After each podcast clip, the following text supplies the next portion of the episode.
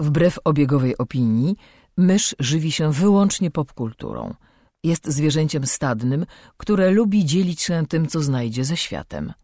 Jej naturalnym sposobem komunikacji jest przerywany śmiechem słowotok. Słuchacie podcastu Myszmasz.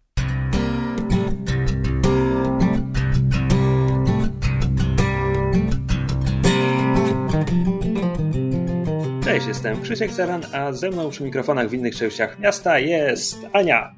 Hej, hej. Mysz. Hallo. I Rafał. Ahoj, ahoj.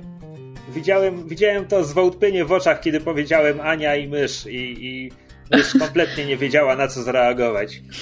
Nie, bo e, słuchajcie, drodzy słuchacze, ponieważ nagrywamy e, bez Kamila, w związku z tym e, mysz dzierży berło, to znaczy mysz dzierży obowiązek nagrywania i patrzę na te ścieżki dźwiękowe i nie jestem pewna, czy to się dobrze nagrywa, bo nie widzę waszych ścieżek, ale póki wy je widzicie, to jest okej. Okay. Coś tam widzimy. Ja widzę. Ja też. Widzę, co, co mam nie widzieć?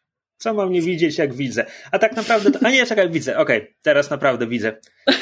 Wcześniej tylko malutkie. robiłem dobrą minę do złej gry. E, tak, e, dro, drogie słuchacze, jak, jak słyszycie, mamy więcej głosów niż zwykle i są to inne głosy niż zwykle, nie licząc mniej myszy. E, ponieważ Kamil, Kamil już rozpoczął przerwę międzysezonową, a my nagrywamy jeszcze jeden odcinek. Nie do końca, bo Kamil to będzie montował, więc. No tak, ale to jest ta niewdzięczna praca, której odbiorca nigdy nie widzi, nie rozumie i nie docenia, więc. Tak, to prawda. Więc e, ten. Jeżeli słuchacie tego odcinka i doceniacie pracę, którą Kamil w to wkłada, to zostawcie komentarz pod tym odcinkiem na YouTubie, żeby Kamil wiedział, że jego praca jest doceniana. Ale jako się rzekło, mamy dzisiaj wyjątkowo gości, tak jak żeśmy obiecali, ponieważ poprzedni e, odcinek Myszmasza wyszedł nam cokolwiek wybrakowany. Ups teraz już robimy backup, żeby nie było takich sytuacji. To są z nami goście e, Rafał i Ania, których możecie kojarzyć, jeżeli słuchacie lub oglądacie sesję na podsłuchu, albo słuchacie um, Rafała w Gorących Krzesłach, albo w Kosmicznych Kowbojach, gdzie też się udziela. Znaczy, umówmy się, w tym momencie to już prędzej słyszeli Rafała w Myszmaszu niż gdziekolwiek indziej. Racja, dawno nie było gorących krzeseł ani nic. Wiem, tak. Krzysztofie, ale duch kapitalizmu kazał mi wymienić nasze pozostałe podcasty. No dobrze. A w ogóle jeszcze odcinek będzie bardzo ciekawy, ponieważ e, zostanę tylko ja niedługo, ponieważ Krzysztof ma obowiązki, więc e, powie nam parę miłych słów, słów swoim cudownym, e, pięknym, miododajnym, miodopłynnym głosem, a potem będzie musiał niestety nas zostawić, więc będę miała Rafała i Anię all to myself, muahahaha. Więc y, od razu przejdźmy do meritum Krzysztofie. Ja wiem, że ty przeczytałeś jakąś książkę. Nie patrz się w przestrzeń tak, jakbym mówiła jakieś głupoty. Nie no, przeczytałem oczywiście, tylko że w On tym momencie... nie tak, zawsze tak mówi. Tak, tak mnie zapowiedziałaś, że nie mam jak teraz spełnić tych wszystkich, e, wiesz, zapowiedzianych. E, dobrze, przejdźmy do rzeczy w takim wypadku. E, owszem, przeczytałem. Przeczytałem intrygujący kryminał pod tytułem The Borrowed. To jest jego angielski tytuł. Mówię angielski, bo oryginalnie powieść jest po kantońsku, zgaduję. E, napisał ją Chan Ho-kei, który jest hongkońskim autorem kryminałów, nagradzanym, aczkolwiek nie ma ich na koncie wiele dotąd. To jest, to jest chyba tylko kilka pozycji na razie. Jest the book Ho-kei? O Boże. E, wiesz co? To jest dobre pytanie, czy ona jest ok, czy ona jest coś więcej, bo ja szczerze mówiąc liczyłem, że ona będzie czymś więcej. E, może w ogóle, czemu po nią sięgnąłem? To jest kryminał z akcją osadzoną w Hongkongu i to był dla mnie główny impuls, bo lubię czasami czytać powieści, których akcja toczy się w miejscach, które jako tako znam, e, czy w wypadku Hongkongu bardzo lubię. E, więc e, sięgnąłem po nią, przypadkiem rekomendował ją człowiek w podcaście o grach komputerowych, e, więc w ten sposób dowiedziałem się o jej istnieniu i o istnieniu autora, bo przyznam z ręką na sercu, że nie śledzę jakoś uważnie azjatyckiego rynku kryminałów. Więc The Borrowed jest powieścią, która tak naprawdę składa się z sześciu nowelek, które łączy postać głównego bohatera, a dzieli czas, ponieważ każda z tych nowelek rozgrywa się w innej dekadzie, a na dodatek e, cofamy się, czyli zaczynamy w pierwszej nowelce jest rok bodajże 2013 i potem każda kolejna rozgrywa się lata 2000, 90., 80. i ostatecznie kończymy w latach 60. Naszym głównym bohaterem jest e, Kwan Chun Dok. E, w momencie, gdy go poznajemy, już emerytowany oficer hongkońskiej policji, e, geniusz nad geniusze, zwany okiem niebios, który każdego przestępcę rozpozna. Tam. Widzę, Myszu, krzywisz się na to oko niebios. To jest, to jest osobna kwestia, tłumaczenie tej książki. Natomiast to jest tłumaczenie, które decyduje się pozostawić wiele takich idiomów, jakby nie wiem, czy tłumacz stwierdza, no, że one nie mają angielskiego odpowiednika, więc ja je po prostu zostawię. Jak napisy w anime. E, bo są, bo są tutaj takie, tak, no to, to oko niebios jest trochę dziwne.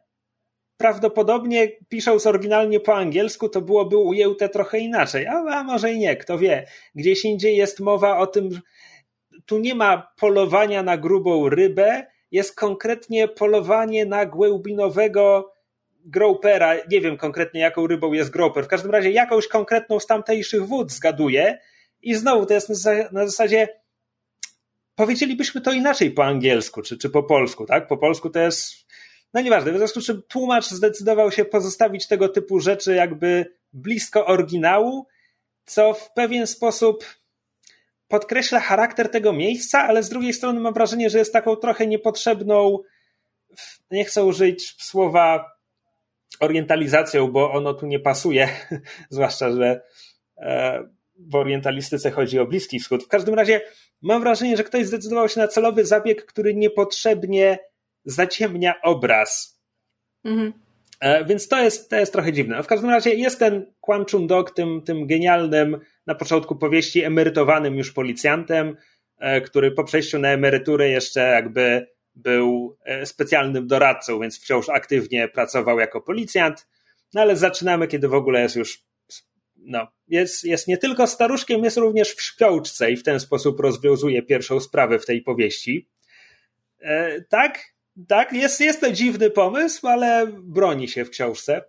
E, broni okay. się też dlatego, że przez pierwsze pół książki tak naprawdę Quan Chun Doka poznajemy oczami innych, przede wszystkim oczami Soniego Loka, który był takim jego podopiecznym. Oczywiście w pierwszym opowiadaniu sam jest już siwiejącym na skroniach, doświadczonym, wysoko postawionym policjantem, ale w kolejnych opowiadaniach poznajemy jakby jego poprzednie szczeble kariery i tam wreszcie bodajże w czwartym opowiadaniu jest, jest młodym, świeżo opierzonym, dopiero co, e, dopiero co przenieśli go do tych policjantów, którzy pracują w cywilu, a nie, a nie w mundurach. Mhm. E, I teraz tak, jako kryminał, jako kryminały, bo to jest sześć osobnych historii, to jest o tyle ciekawa książka, że pierwsza zagadka to jest taki totalnie klasyczny, kto, kto zabił Sala Kominkowa niemalże niemalże Loctrum Mystery, bo co prawda chodzi o to, że kto, ktoś zginął w rezydencji, gdzie było tam sześć innych osób i co prawda są ślady, że to było włamanie, ale szybko, szybko śledczy wskazuje, że nie, nie, to tylko zostało tak ukartowane, żeby wyglądało na włamanie, tak naprawdę mordercą jest ktoś z was. No i obserwujemy taki bardzo, bardzo tradycyjny kryminał. I on to robi w śpiączce no jest tam, jest tam metoda komunikowania się z nim, ponieważ to jest tak, on już nie może mówić, jakby nie może otwierać oczu, ale wciąż słyszy, co się dookoła niego dzieje e, i, i zakładają mu taką specjalną opaskę na czoło i on porusza elektrody, także na ekranie pokazuje się, odpowiada tak, nie na zadane mu pytania. O. Tak, myśmy z Kamilem ostatnio widzieli ten odcinek House'a. Okay. Właśnie też mi się skojarzyło z tym. Czy, czy on rozwiązuje całą zagadkę tylko za pomocą odpowiedzi takiej, nie?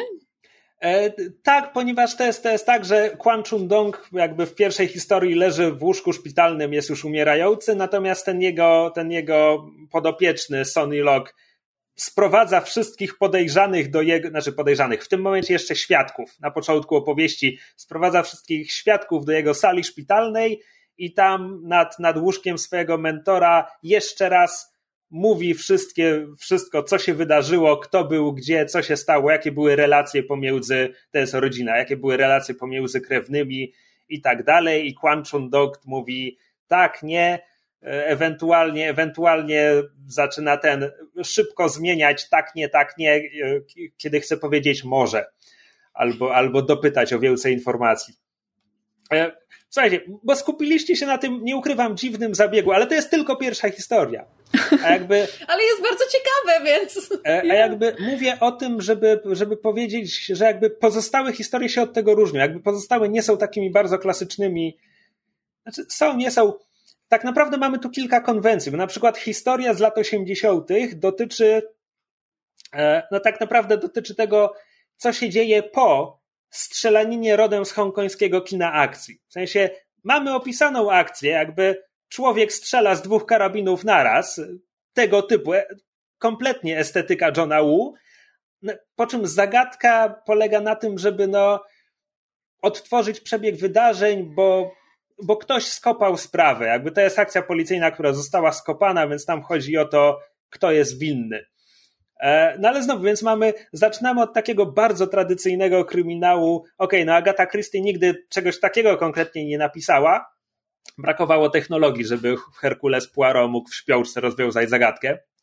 E, no ale potem na, na przykład mamy jakby totalnie coś z filmu Johna Woo e, połączone z kryminałem. Mamy jeden najdłuższy dzień, to jest tytuł noweli, kiedy są ataki w różnych częściach miasta i to się wszystko. Nie chcę mówić, w jaki sposób to się wszystko wiąże, no ale jakby, ponieważ to jest w tej książce, można zakładać, że to się wszystko jakoś wiąże. Więc tak, mamy sześć różnych noweli w różnych e, konwencjach, no bo gatunek, no to zawsze jest kryminał, tak czy inaczej. E, co jest ciekawe, e, wiele oczekiwałem po, tym, po tej różnicy w czasie. Liczyłem, że to będzie książka przy okazji o historii Hongkongu. I tak jest, tylko, że to jest trochę książka dla ludzi, którzy już Hongkong znają i to znają go o wiele, wiele, wiele lepiej niż ja go znam. Bo wiecie, dla mnie to było tak na zasadzie, że wiem, że jest dzielnica w Hongkongu, e, która nazywa się Wan Chai i wiem, że jest druga dzielnica, która nazywa się Chai Wan i to są dwie różne dzielnice. Natomiast e, ta, to, jest poziom, żebym piąte przez dziesiąte wiedzieć, kiedy akcja rozgrywa się na wyspie Hongkong, a kiedy rozgrywa się na półwyspie Kowloon. Jakby moja znajomość miasta to mi dała przy, przy tej lekturze. Natomiast autor w posłowiu wskazuje na punkty, gdzie na przykład, że w kolejnych opowiadaniach bohaterowie cały czas są, e, wracają do tych samych okolic, tylko że on wskazuje konkretnie, że w pewnym momencie jest, jest mowa o budowach wzdłuż ulicy Jordan, e, które polegają na odzyskiwaniu terenu, a kiedy 50 lat wcześniej bohaterowie są na nabrzeżu Jordan, to, to to jest tam, że pół wieku później tam już jest odzyskany teren i ziemia i tak dalej. Jakby no, te rzeczy kompletnie mi umykały. Mhm. E, natomiast jest to jest to też ciekawe, bo to jest książka, w której historia Hongkongu jest bardzo w tle, to znaczy w, w historii rozgrywającej się w latach 90. oczywiście e, przekazanie Hongkongu e, z rąk Wielkiej Brytanii w ręce chińskie jest tematem i jakby dwie kolejne dekady wstecz wciąż wraca ta myśl na zasadzie, co to będzie, co właściwie będzie. No, kończy się to, to stuletnie wypożyczenie terenu i, i co właściwie zrobimy. E, natomiast poza tym jest mowa o zmieniającej się służbie policyjnej. Jest mowa o tym, oczywiście na początku to jest e, hongkońska policja królewska, no bo podległa królowej Elżbiecie, e, która potem jest po prostu hongkońską policją miejską. Natomiast e, jest, jest też mowa o tym, e, że policja była przeżarta korupcją i że została posprzątana gdzieś w latach 70., że potem służba w niej stała się, stała się dumą i że, e, i że to była jakby autentyczna zmiana. Ja nie wiem, czy to jest prawda. Jakby nie znam historii Hongkongu i historii Hongkong, hongkońskiej policji. Zakładam, że coś w tym jest, ponieważ autor w posłowiu, a to jest książka z 2013 lub 2014, więc sześć lat temu autor w posłowiu już się martwił, że, że w tym momencie obawia się, że, że policja jest coraz bardziej polityczna i być może wkrótce jakby nie będziemy mogli wychowywać dzieci w przeświadczeniu, że bycie policjantem to jest zaszczyt i tak dalej. Jakby sześć lat hmm. temu. Mm-hmm, jakby, mm-hmm. Oczywiście 6 lat temu w Hongkongu też były niepokoje, on nie napisał tego, bo był prorokiem i tak dalej, ale jakby sytuacja w Hongkongu 6 lat temu, a sytuacja w Hongkongu w zeszłym roku, to dwie różne sytuacje. E, więc to wszystko się pojawia bardzo w tle i jest raczej, myślę, że może raczej zachęcić do sięgnięcia po jakieś opracowanie historii Hongkongu, niż, niż pozwoli wyciągnąć jakieś konkretne informacje z samej tej powieści. Na pewno jestem zafascynowany e, ostatnią nowelą, która toczy się w latach 60. i tam e, akcja dotyczy zamachów terrorystycznych, które e, działacze lewicowi wspierani przez Komunistyczną Partię Chin przeprowadzali przeciwko kolonialnej policji, jakby kolonialnemu żołdowi Hongkongu, e, co jest dla mnie fascynujące i chętnie bym dowiedział się czegoś więcej na ten temat. Więc jakby to są zalety. Mm, okej, okay, no to to, że historia Hongkongu jest ukazana tutaj inaczej niż się spodziewałem, nie wiem, czy mogę to poczytać jako zaletę. Jest to cecha. E, natomiast jest też pewne, nie chcę mówić niedociągnięcie, znowu to po prostu książka rozmija się z moimi oczekiwaniami, czy na odwrót. E, bo myślałem, że kiedy będziemy się cofać w przeszłość bohatera, będziemy obserwować jego rozwój, a tak naprawdę Quan Chun Dok zawsze był Quan Chun Dokiem legendarnym, śledczym okiem niebios i tak dalej. Co prawda, ja tam w okolicach trzeciego, czwartego opowiadania jego pozycja spada, bo już nie jest. On nigdy nie jest szefem wszystkich szefów w tej policji, ale ma bardzo wysoką pozycję pod koniec swojego życia, no a potem jest tam gdzieś na średnim szczeblu, jest dopiero początkującym oficerem, ale jest genialnym śledczym, który nigdy się nie myli, jakby co do wszystkiego ma ten. I dopiero, dopiero w, ostatnim, w ostatnim opowiadaniu, czyli chronologicznie pierwszym, e, widzimy go z innej strony, tylko z kolei tam to jest ukazane jako takie trochę, wiesz, goczia, bo ostatnia nowela jest jedyną z narracją pierwszoosobową. Narrator jest anonimowy i do samego końca, jakby dopiero na samym końcu dowiadujemy się, czy Quan Chun Dok jest narratorem, czy Quan Chun Dok jest policjantem towarzyszącym narratorowi w tej historii, bo policjant z kolei e, narrator mówi o nim tylko per, per jego numer z odznaki. E, I to swoją drogą zawiera się tutaj coś, co jest obecne w konstrukcji wszystkich tych noweli, jakby ten, ten nie tyle twist na koniec, co wręcz ujawnienie informacji, której czytelnik po prostu nie mógł, nie mógł mieć, jakby, bo, bo nie wynikała ona z niczego, z przesłanek. I to jest kwestia, no, czy, czy tolerujecie takie kryminały, czy nie, bo jeśli nie tolerujecie, to, to nie macie tu czego szukać. Chyba, że po prostu mhm. jesteście zainteresowani, jak, jak wygląda azjatycki kryminał. E, więc ostatecznie tak, to jest The Borrowed autorstwa Chan Hokeya. E, bawiłem się przy tej książce na tyle dobrze, że prędzej czy później sięgnę co najmniej po jeszcze jedną jego książkę. E, plus znowu, z tego co wiem, wszystkie jego kryminały mają akcję osadzoną w Hongkongu, a jest to miasto, które lubię, jest to miasto, w którym byłem i przynajmniej teraz poprzez książki mogę do niego wracać w jakiś sposób. Bardzo fajnie. To miłe. Nice. A ja też przeczytałam książkę. Jaką? Dawaj, jaką? E, przeczytałam książkę e, znanej youtuberki, chociaż e, nie jest to rzecz, którą się chwali na okładce swojej książki. Mianowicie przeczytałam debiut literacki e, Lindsay Ellis, o. którą jeżeli e, oglądacie wideo eseje popkulturowe, to możecie kojarzyć. Tak. tak. Axiom's um, End, o tym mówimy? Tak, tytuł jest Axiom's End, czyli koniec aksjomu. Aksjomatu. Ja nie wiem, czy to przetłumaczą. Aksjomatu, przepraszam. E, nie wiem, czy to przetłumaczą na polski jeżeli tak, to współczuję. um, znaczy w sensie współczuję ze względów e, powiedzmy lingwistycznych bardziej niż ze względu na treść, bo treść jest um, zupełnie przyzwoita.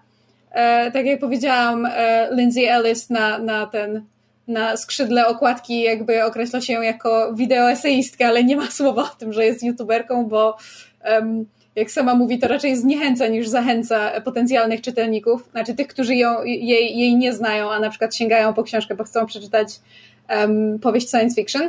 Przy ilości, ponieważ jej przy ilości no. youtuberów, którzy piszą książki tylko po to, żeby napisać książkę, mimo tego, że nie mają nic do powiedzenia, no nie dziwię się, że nie chwali się czymś takim. No właśnie, jest, jest bardzo świadoma mechanizmów, e, którym podlega. Um, ale nie napisała, że tak powiem, książki samopomocy, czy biografii, czy um, książki o niczym, tylko postanowiła pójść w, w fikcję i napisała książkę science fiction. To nie jest young adult, ale bohaterka jest stosunkowo młoda, w sensie jakby rzuciła studia, więc można to jakby na upartego pewnie by podciągnąć pod, pod treści young adult. Z drugiej strony ja nie czytam tyle young adult science fiction, żeby wiedzieć, czy bardzo się wpasowuje w ramach gatunku, bo ja wolę fantasy, w sensie young adult fantasy. Um, I Axiom's End opowiada, jak bardzo wiele e, książek, znaczy w ogóle dzieło science fiction o tak zwanym first contact, czyli jakby pierwszym kontakcie ludzkości z kosmitami, z pozaziemską inteligencją. I nasza główna bohaterka, Cora, y, jest, no, jest w nieciekawej sytuacji życiowej, ponieważ jej e, ojciec jest e, tak zwanym whistleblowerem, jest takim e, tym, no, Edwardem Snowdenem Stanów Zjednoczonych, e, właściwie tajemnic, które Stany Zjednoczone e, ukrywają e, przed swoimi obywatelami, właśnie w kontekście jakby poziomu wiedzy rządu Stanów Zjednoczonych i różnych agencji inteligencji na temat istnienia właśnie e, inteligencji czy, czy jakichś w ogóle kultur pozaziemskich. E, I ona jakby jest ze swoim ojcem skłócona, od wielu lat nie mają kontaktu, cała, cała jakby jej rodzina jest na tego, na tego ojca, na Nilsa, e, bardzo, bardzo cięta.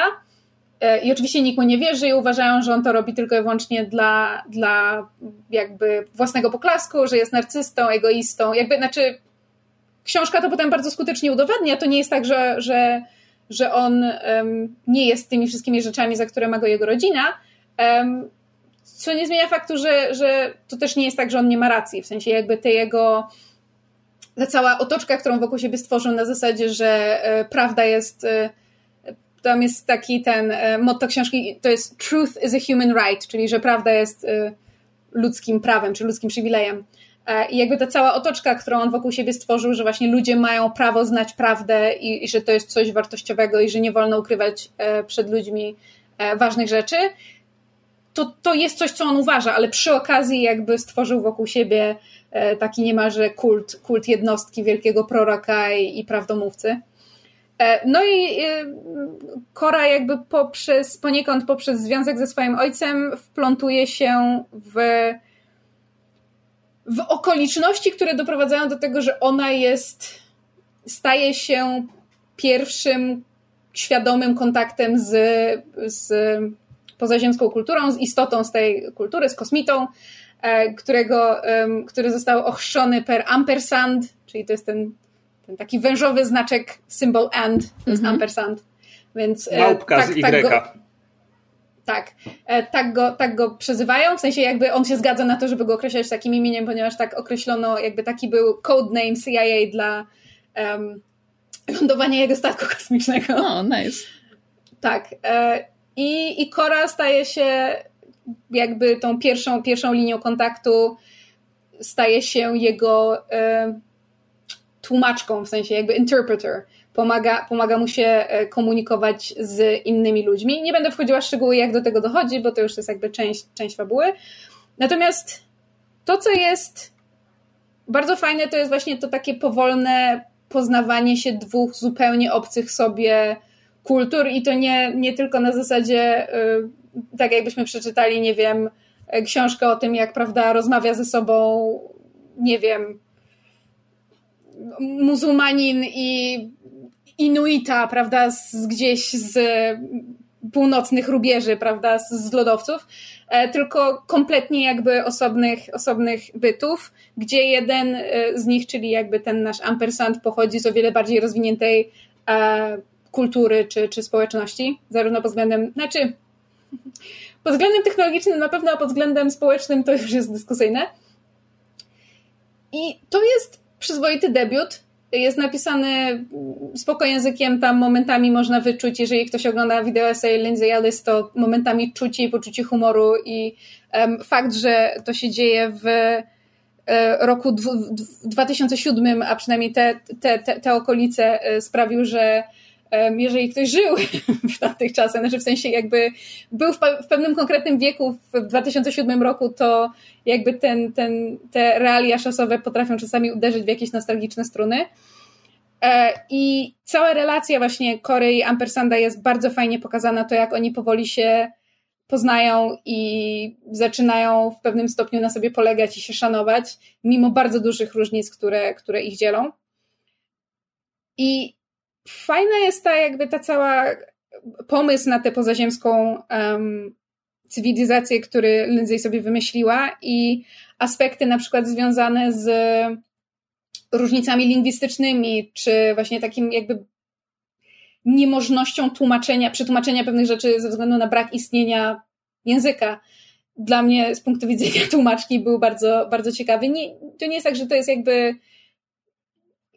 nie zagłębia się w to bardzo, ale jest to jeden z istotnych elementów, ta, ta, ta jednak e, bariera językowa, czy bariera jakichś pojęć i, i roz, poziomu rozwoju społecznego i, i, technologicznego i podejścia do pewnych kwestii um, związanych z no, istnieniem, z naszą rolą we wszechświecie, czy jesteśmy tam sami, um, czy należy się kontaktować z kulturą pozaziemską. Wiecie, takie pytania Star Treka na zasadzie te dyrektywy Star Treka pod tytułem czy, czy należy nawiązywać e, kontakt z kulturą, e, do której, którą badasz i czy, czy mhm. wolno tam cokolwiek zmieniać. Tam pojawiają się tego typu pytania, więc jakby takie mam wrażenie tradycyjne tropy. Natomiast to nie jest jest pole do rozwoju, w sensie jakby ta książka mogłaby być lepsza. Głównie pod względem kreacji bohaterów. To znaczy jakby mogę założyć, że być może słychać helikopter w tle. Leci, leci po mnie CIA. Mówię o. Być może Lindsay Ellis sobie specjalnie zaplanowała, że główna bohaterka i cała jej rodzina będą dość. Nie jest to, że oni są antypatyczni, ale trudno jest ich polubić. To nie jest jakby różowa, cukierkowa, puchata, przyjemna rodzina, która się kocha i wszystko dla siebie zrobi to są ludzie trudni, którzy mają przed sobą dużo sekretów, którzy nie mówią sobie prawdy, co jest jakby, mam wrażenie, wpasowuje się w motyw książki, gdzie, gdzie jakby kwestia prawdy i mówienia prawdy i bycia ze sobą szczerym jest istotna zarówno dla Kory w jej życiu, w kontekście jej rodziny, jak i w jej kontaktach z Ampersandem, który jakby, no, no są problemy w komunikacji, ale jakoś ta kreacja tych postaci, jakby one są takie nie, nie żyją mi, w sensie jakby były, to nie jest to, że one są papierowe, że one jakby czegoś im może za bardzo, y, za mało relatable może? Może trochę, w sensie jakby nie, trudno mi było z nimi nawiązać właśnie jakąś taką więź emocjonalną i zrozumieć, jakby rozumiałam, dlaczego na przykład pod względem w takim jakby humanistycznym sensie, nazwijmy to, dlaczego Kora w kontaktach z Ampersandem zachowuje się w pewien konkretny sposób, dlaczego na pewne informacje od niego na temat jego e, cywilizacji i tego, co się dzieje, reaguje w taki inny sposób, bo, bo pod tym względem reaguje moim zdaniem w bardzo ludzki sposób. jakby to, to, to się wpasowuje to takie pytanie na zasadzie, czym jest człowieczeństwo, um, dlaczego ludzie mają w sobie pokłady ogromnego dobra, ale też o, o, ogromne pokłady jakby nienawiści i, i agresji i mordują się nawzajem i jakby Ampersand też nie do końca to rozumie i jakby na tym tle też dochodzi do, do starć. Czyli, ale, czekaj, ale jakby... czyli cywilizacja Ampersanda jest zaawansowana w tym stopniu, że u nich nie, nie, nie ma przemocy, przestępstw, nic takiego? Są, ale jest to ujmowane, powiedzmy, um, bardziej totalitarnie, w sensie jakby o, oni, są, oni są ponad to, ale oni są ponad jakby e, prymitywne rozumienie tego typu rzeczy. They have ascended. Um, więc to nie jest tak, że u nich nie ma śmierci czy, czy przemocy, jakby istnieją tego typu pojęcia, ale oni jakby rozwinęli się ponad, wiesz, prymitywne e, dam ci kością po łbie, bo zabrałeś mi e, mięso, czy coś takiego. Jakby mniej więcej na takim poziomie to, to, to jest um, dyskutowane. W sensie jakby um, ta, ta różnica jest mniej więcej tak, tak przedstawiana. Natomiast to, co Ania powiedziała o, o, jakby o, o tym, że nie są relatable, trochę na tym to polega. W sensie jakby to, jak są pokazane relacje bohaterki, to jak ona się zachowuje w stosunku do swojej rodziny, nie kupuję tego. I, i trochę też się zastanawiam, na ile troszeczkę nie kupuję powodów, dla których relacja Ampersanda i Kory się zmienia z biegiem książki. Bo jakby Lindsay Ellis i jej, jej um, przyjaciółka w pewnym momencie napisały taką um, parodystyczną historię, wiecie, książek typu tam Parodię Twilight Paranormal i... Romance. Tak, parodię Paranormal Romance, Tylko, gdzie słuchaj, czy... śmiejąc się z takich książek napisały parodię pod tytułem Dziewczyna się zakochuje w Wielkim Przedwiecznym. And like, w momencie, kiedy czytam książkę o pierwszym kontakcie, gdzie nasza bohaterka zaczyna jakby czuć więź i czuć bliskość z pozaziemską istotą, która jest opisywana i zachowuje się y, i jest istotą jakby pozaziemską i zupełnie dla nas pod wieloma względami niepojętą i quote unquote obcą mm -hmm. przez duże O, no, no. to jakby trudno mi jest trochę to brać na poważnie, bo mam wrażenie, że gdzieś w tle Lindsay Ellis siedzi i robi mmm, yes. Wypracuj sobie te filsy, myszu, wypracuj. Więc tak, znaczy, czytało się to ok i z każdą kolejną stroną jakby się rozpędza i, i w pewnych momentach akcja idzie w, w zupełnie innym kierunku niż myślałam i jakby podoba mi się to, w jakim kierunku książka kończy i jakby jestem ciekawa, gdzie to się może dalej rozwinąć. A będzie sequel? Um, z tego co wiem, tak. W sensie jakby jest w planach i, i, nie wiem. A tak. Um, tylko nie, nie, wiem, czy jakby e, wyniki um, sprzedaży pierwszego tomu uzasadnią publikację drugiego, natomiast wiem, że są takie plany, książka ma otwarte zakończenie i jakby jest dokąd to dalej rozwijać, ponieważ no, można założyć, że jeżeli jest pierwszy kontakt z cywilizacją pozaziemską, to ta cywilizacja prędzej czy później e, zapuka do naszych drzwi w mniejszym lub większym stopniu, więc to jest coś, czego się możemy spodziewać. Nie wiem, ja jestem bardzo ciekawa innych opinii będę, będę pożyczać swój egzemplarz Megu, bo ona też zamawiała z internetu, ale jej nie doszło, więc będę, będę swój papierowy egzemplarz pożyczać Megu i będę bardzo ciekawa potem wysłuchać, jak w e, czytu czytu będzie, zakładam, omawiała książkę, bo zastanawiam się, czy to jest kwestia tylko po prostu tego, że ja się nie, nie dotarłam z bohaterką, w sensie nie nawiązałam z nią jakiejś tej takiej więzi, czy po prostu ona jest stworzona w taki sposób, żeby być obok ja zaklepuję twój egzemplarz po tym, jak Megu skończy w takim razie, bo jakby z tego, co mówisz, mnie całkiem jakby zachęciło to do czytania. E, może hmm. znaczy, to, jest, to mhm. jest fajna książka i to jest debiut, który warto moim zdaniem przeczytać, jakby tym bardziej, jeżeli lubicie, lubicie treści Lindsay Ellis, to, to nie widzę powodu, dlaczego by, byście mieli nie sięgnąć. Mhm. Jestem też słuchaj, ciekawa... A, sorry.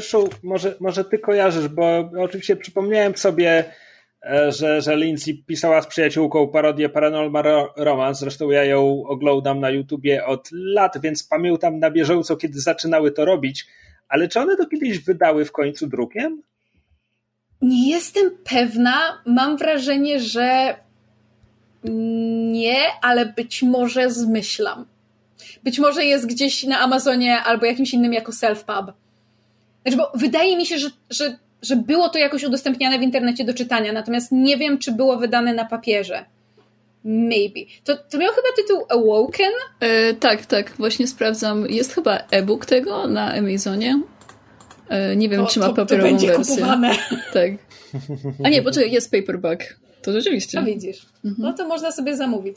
Um, więc tak, więc jeżeli ktoś lubi Lindsay, jeżeli czytanie um, science fiction jest czymś, co Was interesuje, albo jeżeli tak jak ja macie niewielkie doświadczenie science fiction, ale jakby lubicie raz na, raz na jakiś czas e, unurzyć łapkę, to to jest fajna rzecz. Jakby to nie jest super wymagające, jeśli chodzi o. To nie jest hard SF, od którego ja się odbijam jak od ściany, gdzie jest, wiecie, dużo, dużo nauki i, i, i takiej tak właśnie twardej nauki, gdzie trzeba rozumieć, wiecie, fizykę jądrową i nie tylko i wszystko. Tutaj jakby część rzeczy jest zrozumiała dla lejka, część rzeczy miałam trochę na zasadzie, mhm, okej, okay, przyjmijmy, że rozumiem, lećmy dalej, może się wyjaśni.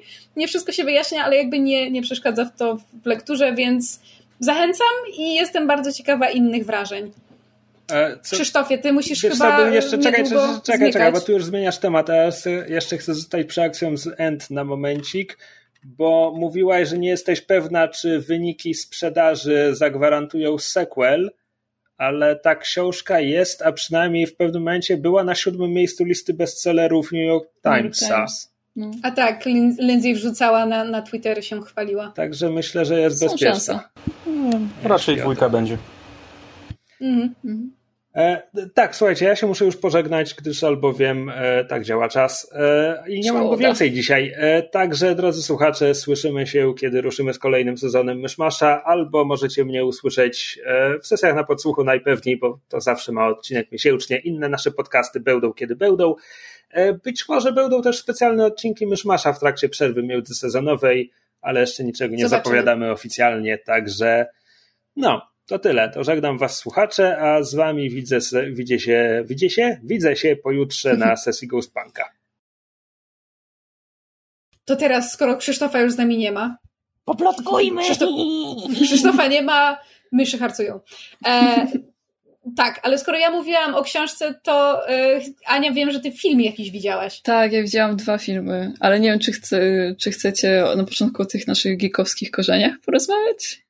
Może bardziej? zostawmy to sobie na deser, jako wiesz. Na sam koniec. Um, zakończenie, tak. Bo problem mam taki, że i o geekowskich korzeniach mogę mówić naprawdę długo, i o tych dwóch filmach mogę mówić naprawdę długo. Mimo tego, że. Spoko, content. No wiem, tylko właśnie boję się, że, że nikt z Was, e, w sensie, już chyba wiem, że nikt z Was nie oglądał e, tych filmów. E, I i w sumie nie wiem, czy dużo osób go oglądało, bo ten, ten jeden, o którym będę mówić, wydaje, chociaż nie, w sumie. Okej, okay, dobra, może zacznijmy od tego, jaki to jest film w takim razie. Więc e, ten film nazywa się Papillon, e, czyli motylek i to chyba nigdy nie jest tłumaczone, w sensie nie wiem czy nigdy, ale wydaje mi się, że wszędzie gdzie patrzyłam to nie tłumaczyli tej nazwy, bo to jest tak jakby nazwa własna. Ale e, pierwszy film to jest wersja tego filmu z 1973 roku. I ten a, oglądałem. Tak, i te, ten oglądałeś. Okej, okay, dobra, świetnie. Tak, ale oglądałem go 20 lat temu ponad i pamiętam tylko, że był tam chyba Dustin Hoffman tak. w jakimś obozie. Tak. I on, on e, on, on teoretycznie, nie, nie wiem, czy nie, nie, nie popsuje ci opowiadania. Okay. Tak, tak, tak. Idziesz w dobrą stronę, to jest dokładnie ten film i cieszę się, że go widziałeś, bo mam na temat niego opinię i zobaczymy, czy je podzielasz, czy nie. A drugi to jest e, jakby retelling tej samej historii, albo trudno powiedzieć, w sumie powiedzmy, że retelling e, z 2000 17 albo 18 roku będę mówiła, że 2018, bo to wtedy wyszło w, w, tych, w Stanach Zjednoczonych, a wcześniej było tylko na jakimś festiwalu filmowym. E, ale basically, obie te, oba te filmy e, są na podstawie powiedzmy semi-autobiograficznej książki pana, który nazywał się, e, wszystko jest po francusku, więc pewnie okropnie to będę wymawiać, ale wybaczcie mi, e, Henri Charrier. Nie no, pięknie. Dziękuję. Z 1969 roku i ta książka opowiada o jego, jego wielu ucieczkach z kolonii karnej w Gujanie Francuskiej. Ale trudno powiedzieć, na ile to jest prawda, i niektórzy mówią, że tylko w 10% to, to się pokrywa z tym, co rzeczywiście było ale, mhm. ale też są dowody na to, że w sumie to więcej rzeczy może się pokrywać. Więc e, będę to traktować bardziej jako takie, um, taka powieść non-fiction z elementami autobiograficznymi, ale też pewnie z jakimiś, wiecie, dodatkami do tego, co rzeczywiście mogło się tam dziać.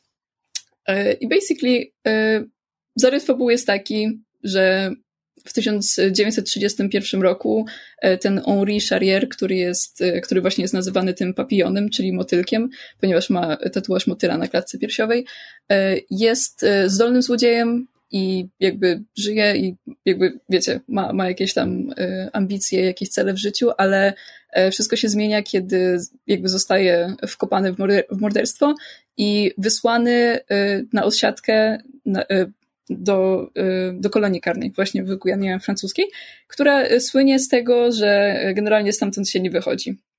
Bo jeśli, tak. Y, nawet jeśli już odsiedziesz tam swoje 8 lat albo więcej odsiadki, to potem dostajesz jakby drugą, jakby równowartość tego, ile miałeś siedzieć po prostu jako robotnik w Gujanie francuskiej. Więc basically jak tam wyjedziesz, to nigdy nie wrócisz i niewiele osób wróciło. Um, I jakby i to, są, to są podstawy tego. I Będę mówiła teraz o tej nowszej wersji, bo wydaje mi się lepiej y, skomponowana do omawiania y, po pierwsze postaci, po drugie fabuły i jakby całego kontekstu historycznego i jakby wszystkich okropnych rzeczy, które się tam działy, bo jakby y, ten, oba, oba te filmy nie szczędzą jakby szczegółów co do tego, co się działo w tej kolonii, kolonii karnej i jak ludzie byli traktowani i jakby jak to wszystko wpływało na ich zdrowie psychiczne i, i fizyczne, no w sumie przede wszystkim. E, chociaż nie, jakby... Przed... E, ja dobrze, mhm. Dobrze kojarzę, że w tej nowszej wersji grają Rami Malek i Charlie Hunnam, tak, prawda? dokładnie tak. Bo ja właśnie I... ze względu na nich w ogóle usłyszałam o tym Bardzo filmie. dobrze to zgooglowałaś. Nie, w sensie akurat to wiem, bo, bo jakby kiedy zobaczyłam trailer do tego filmu z nimi w rolach głównych, to miałam takie, o, obejrzałabym ten film, a mhm. potem zdałam sobie sprawę z tego, że ja właśnie kojarzę jakby te historie, bo Aha. przypomniałam sobie, że już kiedyś wyszedł film, którym o tym opowiadał, jakby nie widziałam go, ale miałam świadomość istnienia jakby w, kontekście mhm. kultury i, i, i, i powiedzmy jakiejś tam spuścizny takiej. Tak, bo właśnie y, z tego, co czytałam y, też w komentarzach y, i na Filmwebie i na innych stronach, ten oryginalny film z 73 jest uznawany za klasykę i znalazłam nawet komentarze po prostu strasznie jadące po nowszej wersji, której ja nawet mogę zacytować, bo to sobie już zapisałam, bo mnie to całkiem rozbawiło. To cytuję, powaliło tą chciwą bandę z Hollywood, nie rusza się filmów nietykalnych, bo po prostu ta stara wersja jest uznawana za taki klasyk, że nie można w ogóle mówić cokolwiek złego o tym. A ja mam bardzo, ja mam bardzo niską opinię na temat tego filmu, więc y, może... Znaczy, ja, mhm. Ja, cię, ja cię o tyle rozumiem, ale chciałam wspomnieć o tym, że dokładnie ten cytat ja bym mogła wrzucać pod każdym, znaczy wrzucać w niezmienionej formie pod um, tymi E, sequelami Jumanji. To też. I, i, i wiesz, ja remake'ami, remake'ami Disneya tak samo. Jakby... Ja nie cierpię, a ludzie, ludziom się strasznie podobają te nowe ale Jumanji, a ja mam takie... Nowe Jumanji nie są straszne, ale, ale to są sequele, a nie remake'i. To tak jakby Ojca mm. Chrzestnego mm. chcieli nakręcić z nowymi aktorami. No, częściowo tutaj rozumiem, o co może chodzić tej osobie, która tak komentuje. Robi to w niemiły sposób, ale rozumiem, co przez nią przemawia. Tylko ja ale też bym przykład... to zrozumiała, gdyby nie to, że ta stara wersja jest y, dla mnie po prostu na tak niskim poziomie, że nie rozumiem, jak to mogło być uznane za klasyk i obawiam się, że to może być kwestia tego, że po prostu grał tam znany, w sensie znani aktorzy, bo między innymi Dustin Hoffman e, i po prostu, że to jest stary film, a ludzie lubią stare filmy i Quentin Tarantino się ładnie wypowiedział na temat tego filmu kiedyś i przez to to się stało takim kanonem tego, co powinno być, a nowsze remake'i są słabe, bo Hollywood chciało zrobić jeszcze raz ten sam film, żeby dostać więcej kasy. W co nie wątpię. Ja, ja mam... Hollywood jak najbardziej chce dostać więcej kasy, ale, ale też myślę, że ten film jest po prostu na o wiele wyższym poziomie niż oryginalna wersja. Ja mam tę samą opinię o z kolei remake'u filmu Red Dawn, czyli e, Czerwony Świt, bo jest wersja z lat 80., która jest absolutnie kultowa dla ludzi, którzy dorastali w latach 80. i się wychowali na tym filmie. A ja obejrzałam najpierw remake na zasadzie, a zobaczę remake, bo tam grał chyba młody Liam Hemsworth, I think. Um, nie, czekaj, czy może grał tam ten, o Boże, Pita z Hunger Games. Eee, Josh Hutcherson. Tak, tak, tak. E, e, I więc obejrzałam dla aktorów i miałam takie, kurde, wszyscy mówili, że ten nowy Czerwony Świt jest taki beznadziejny.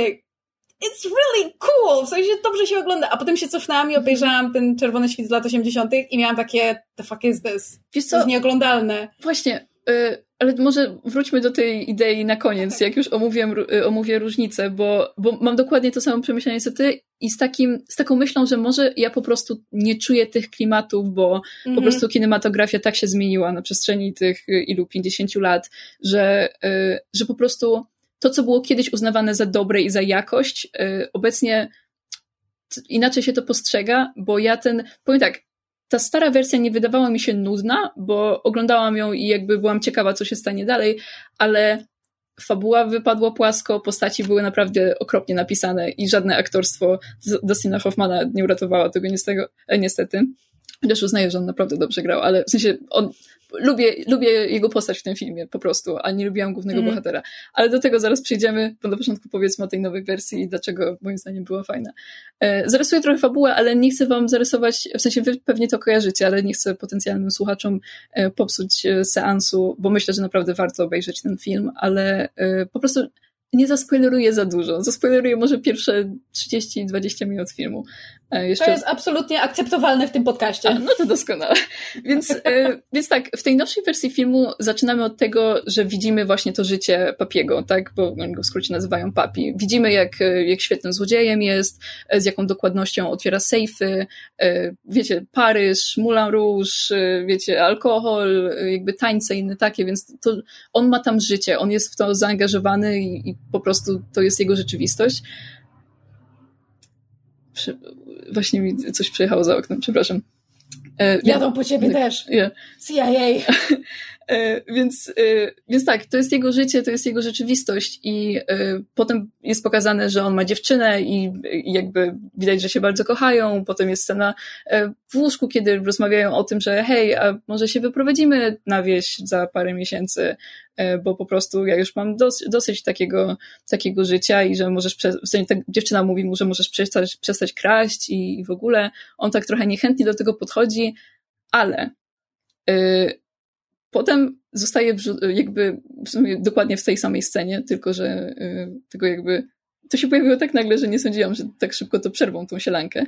Yy, ale po prostu wbijają, wbija po niego policja i mówi mu yy, ej stary, jesteś tutaj zaresztowany, bo kogoś zabiłeś. I on bardzo dobrze wie, że on nie zabił tej osoby, bo, bo wcześniej była króciutka scena z gościem, dla którego on kradł właśnie te jakieś tam diamenty czy coś w tym stylu i tamten gościu pokazał mu, że biją tam tego gościa, bo, bo komuś tam e, Jezu, bardzo, przepraszam, że z takim brakiem ułożenia wszystkiego mówię, ale mam bardzo dużo emocji co do tego filmu, więc chciałabym już przejść do tych Dawaj, moich ulubionych rzeczy. Ja chcę wiedzieć, co będzie dalej. No tak, ale no basically e, on wie, że został wkopany, e, więc mówi tej dziewczynie, słuchaj, nie przejmuj się, jakby to na pewno jest pomyłka i nie takie, da radę.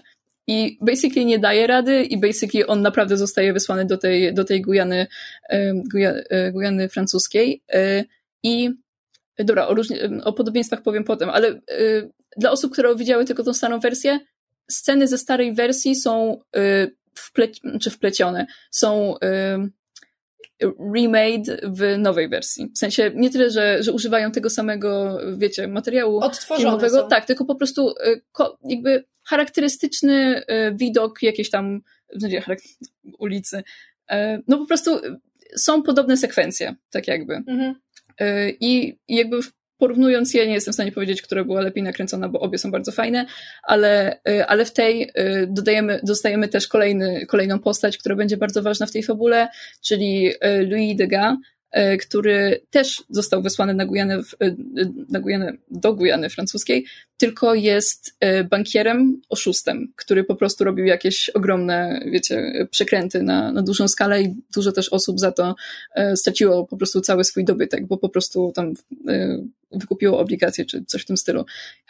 Więc on też tam zostaje wysłany, ale at this point nie wiemy jeszcze za dużo o tej postaci. Widzimy tylko, że są jej robione zdjęcia, E, do gazet i że e, jakby przez chwilę rozmawia ze, swo ze swoją żoną, która tam idzie koło takiego właśnie pochodu tych skazańców e, przez miasto i mówi mu, że, że postara się jak najszybciej go wyciągnąć z, z tego więzienia i w ogóle. Więc wiecie, to, to brzmi jak taka po prostu zwykła ekspozycja, ale podkreślam ją, bo ona jest szczególnie istotna w kontekście tego, że film z 73 całą swoją ekspozycję wkłada w dialogi, E, a nawet jeśli coś pokazuje, bo w starej wersji też jest moment, jak e, ktoś robi dega zdjęcie, w ogóle nie czuć tego kontekstu. Jakby, mhm. jakby może to jest kwestia po prostu tej, tej starszej kinematografii, ale wydaje mi się, że um, może po prostu całokształtem patrzę na to, że to jest gorsze. Może, rzeczy, może ta scena była równie dobra jak w tej nowej wersji, ale do tego przyjdziemy później.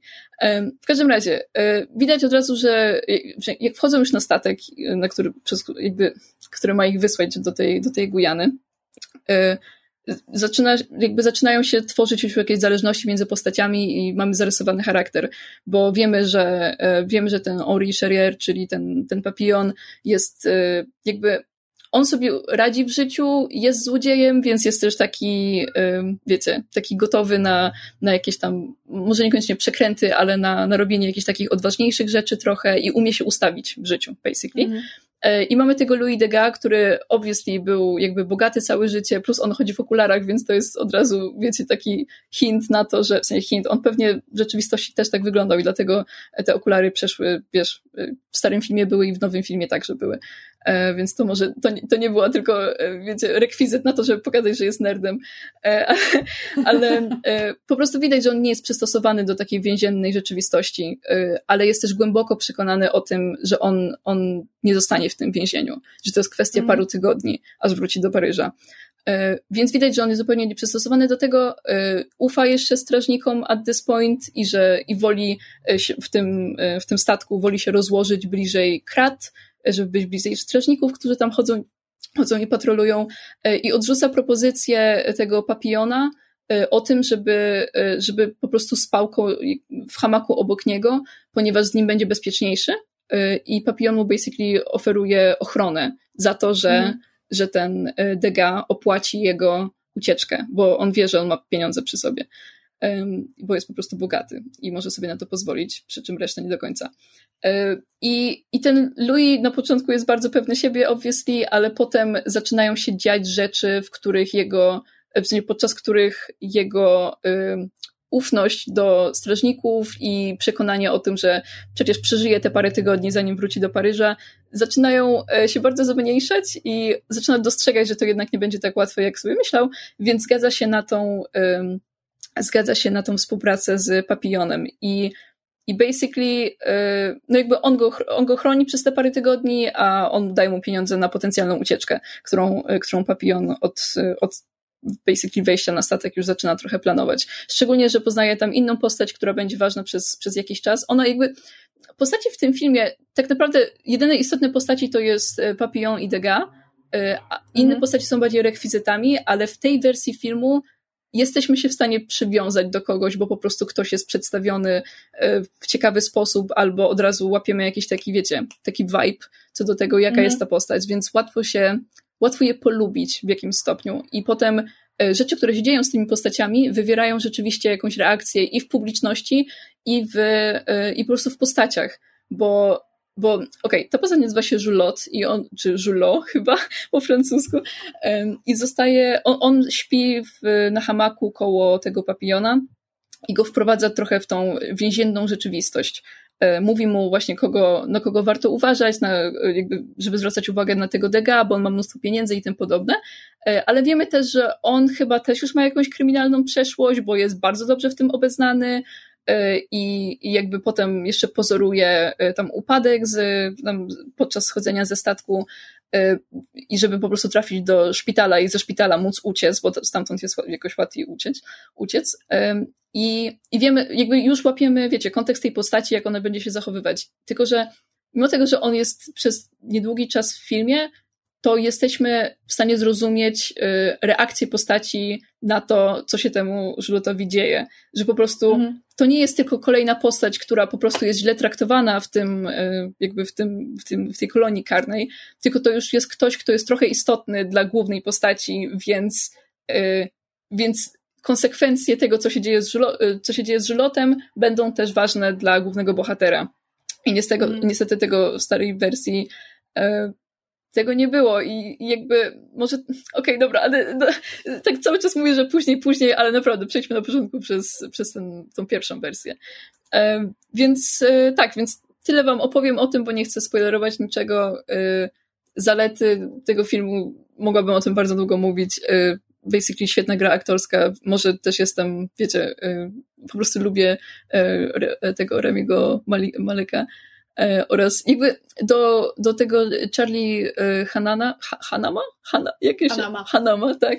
E, nie jestem przekonana, jak go widziałam basically tylko w Pacific Rim, ale, ale myślę, że on... Och, on jest fantastyczny. Tak, jego lubię, ale też widziałam dużo... A co z Synami Anarchii? I tego nie widziałam. Nie wszyscy muszą znać synów anarchii, tak. uspokój się. Jak to nie? Właśnie trochę, trochę traktowałam jego postać, w sensie jak dowiedziałam się, że on tam gra, to e, pomyślałam, że hmm, czyli on może będzie tam grać jakiegoś osiłka, bo po prostu czasami jakby wygląda trochę tak bez żadnych uprzedzeń. Ale poczekaj, bo ja teraz sobie zdałam sprawę z tego, co powiedziałaś. Czy ty nie widziałaś najbardziej wybitnego filmu ostatnich lat z Charliem Hunamem, to znaczy y, Król Artur, Legenda Miecza? E, poczekaj, a nie, poczekaj, widziałam to rzeczywiście. On tam, no, on tam no. grał. Oh, Dzięki Bogu. Wiesz co, no. ja tam bardziej zwracałam uwagę, jeśli nie mylę filmów, na Juda Law, bo on tam grał tak, tylko Jude Law grał, tak, grał no, i tam, no i tam był super. Nie, nie króla Johna, tylko Więc Boże, tego tam on mi, wuja jakiegoś. Tak, on mi, słuchaj, on mi zaćmił wszystkich innych, y, innych aktorów w tym filmie, ja po prostu uwielbiam Juda Law. That's fair. W ogóle nie obejrzałam jeszcze tej y, Kapitan Marvel, on też tam grał. Muszę, muszę się w końcu zabrać za filmy z nim.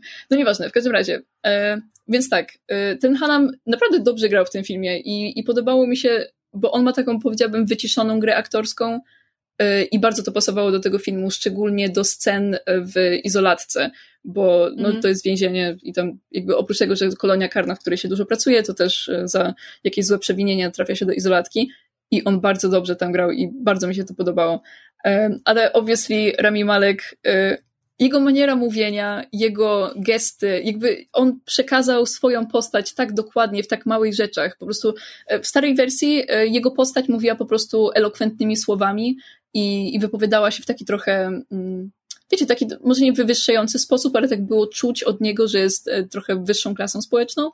A mm. tutaj jego postać była przekazywana nawet w tym, jak on pije wodę z wiadra, E, albo jak poprawia okulary, albo jak się zwraca do kogoś. Jakby, w sensie, no, nawet nie chodzi tylko o słowa, ale o też jakąś taką posturę, które, z którą on to mówi. To strasznie mi się to spodobało i, i, i on po prostu idealnie pasuje do tej postaci i bardzo dobrze działa w duecie z tym Hanamem, bo, e, bo ich relacja w tym filmie to jest, jakby ich relacja w tym filmie to jest główna oś tego filmu.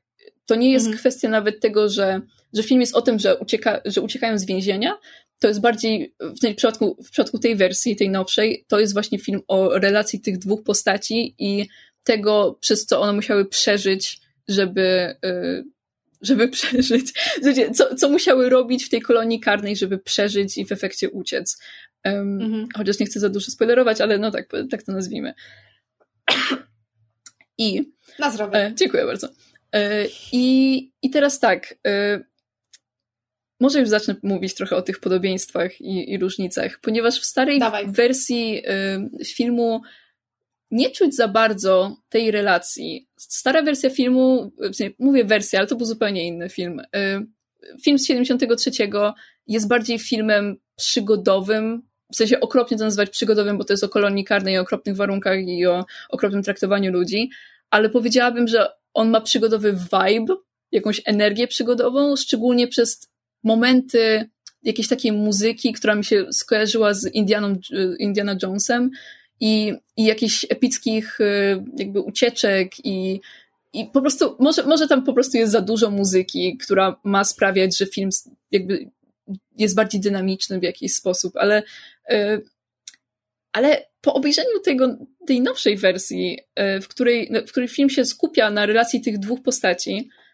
i po prostu każda scena albo pokazuje rozwój, rozwój bohatera, albo rozwój tej, tej relacji, albo przedstawia nieludzkie warunki w tym więzieniu, albo pokazuje konsekwencje jakichś czynów, które po prostu popychają fabułę do przodu. Więc jakby w tym filmie, w nowszej wersji moim zdaniem nie ma sceny, którą można byłoby wyciąć, bo przez to byłby w jakiś sposób niekompletny i, i by się w jakiś sposób sceny nie kleiły, a tutaj po prostu każda scena jakby umacnia tą relację i przekonuje e, widza o tym, że te osoby są dla siebie mega istotne i ucieczka, e, która ma się wydarzyć, jest istotna, ponieważ te postaci mają przeszłość, do której chcą wracać.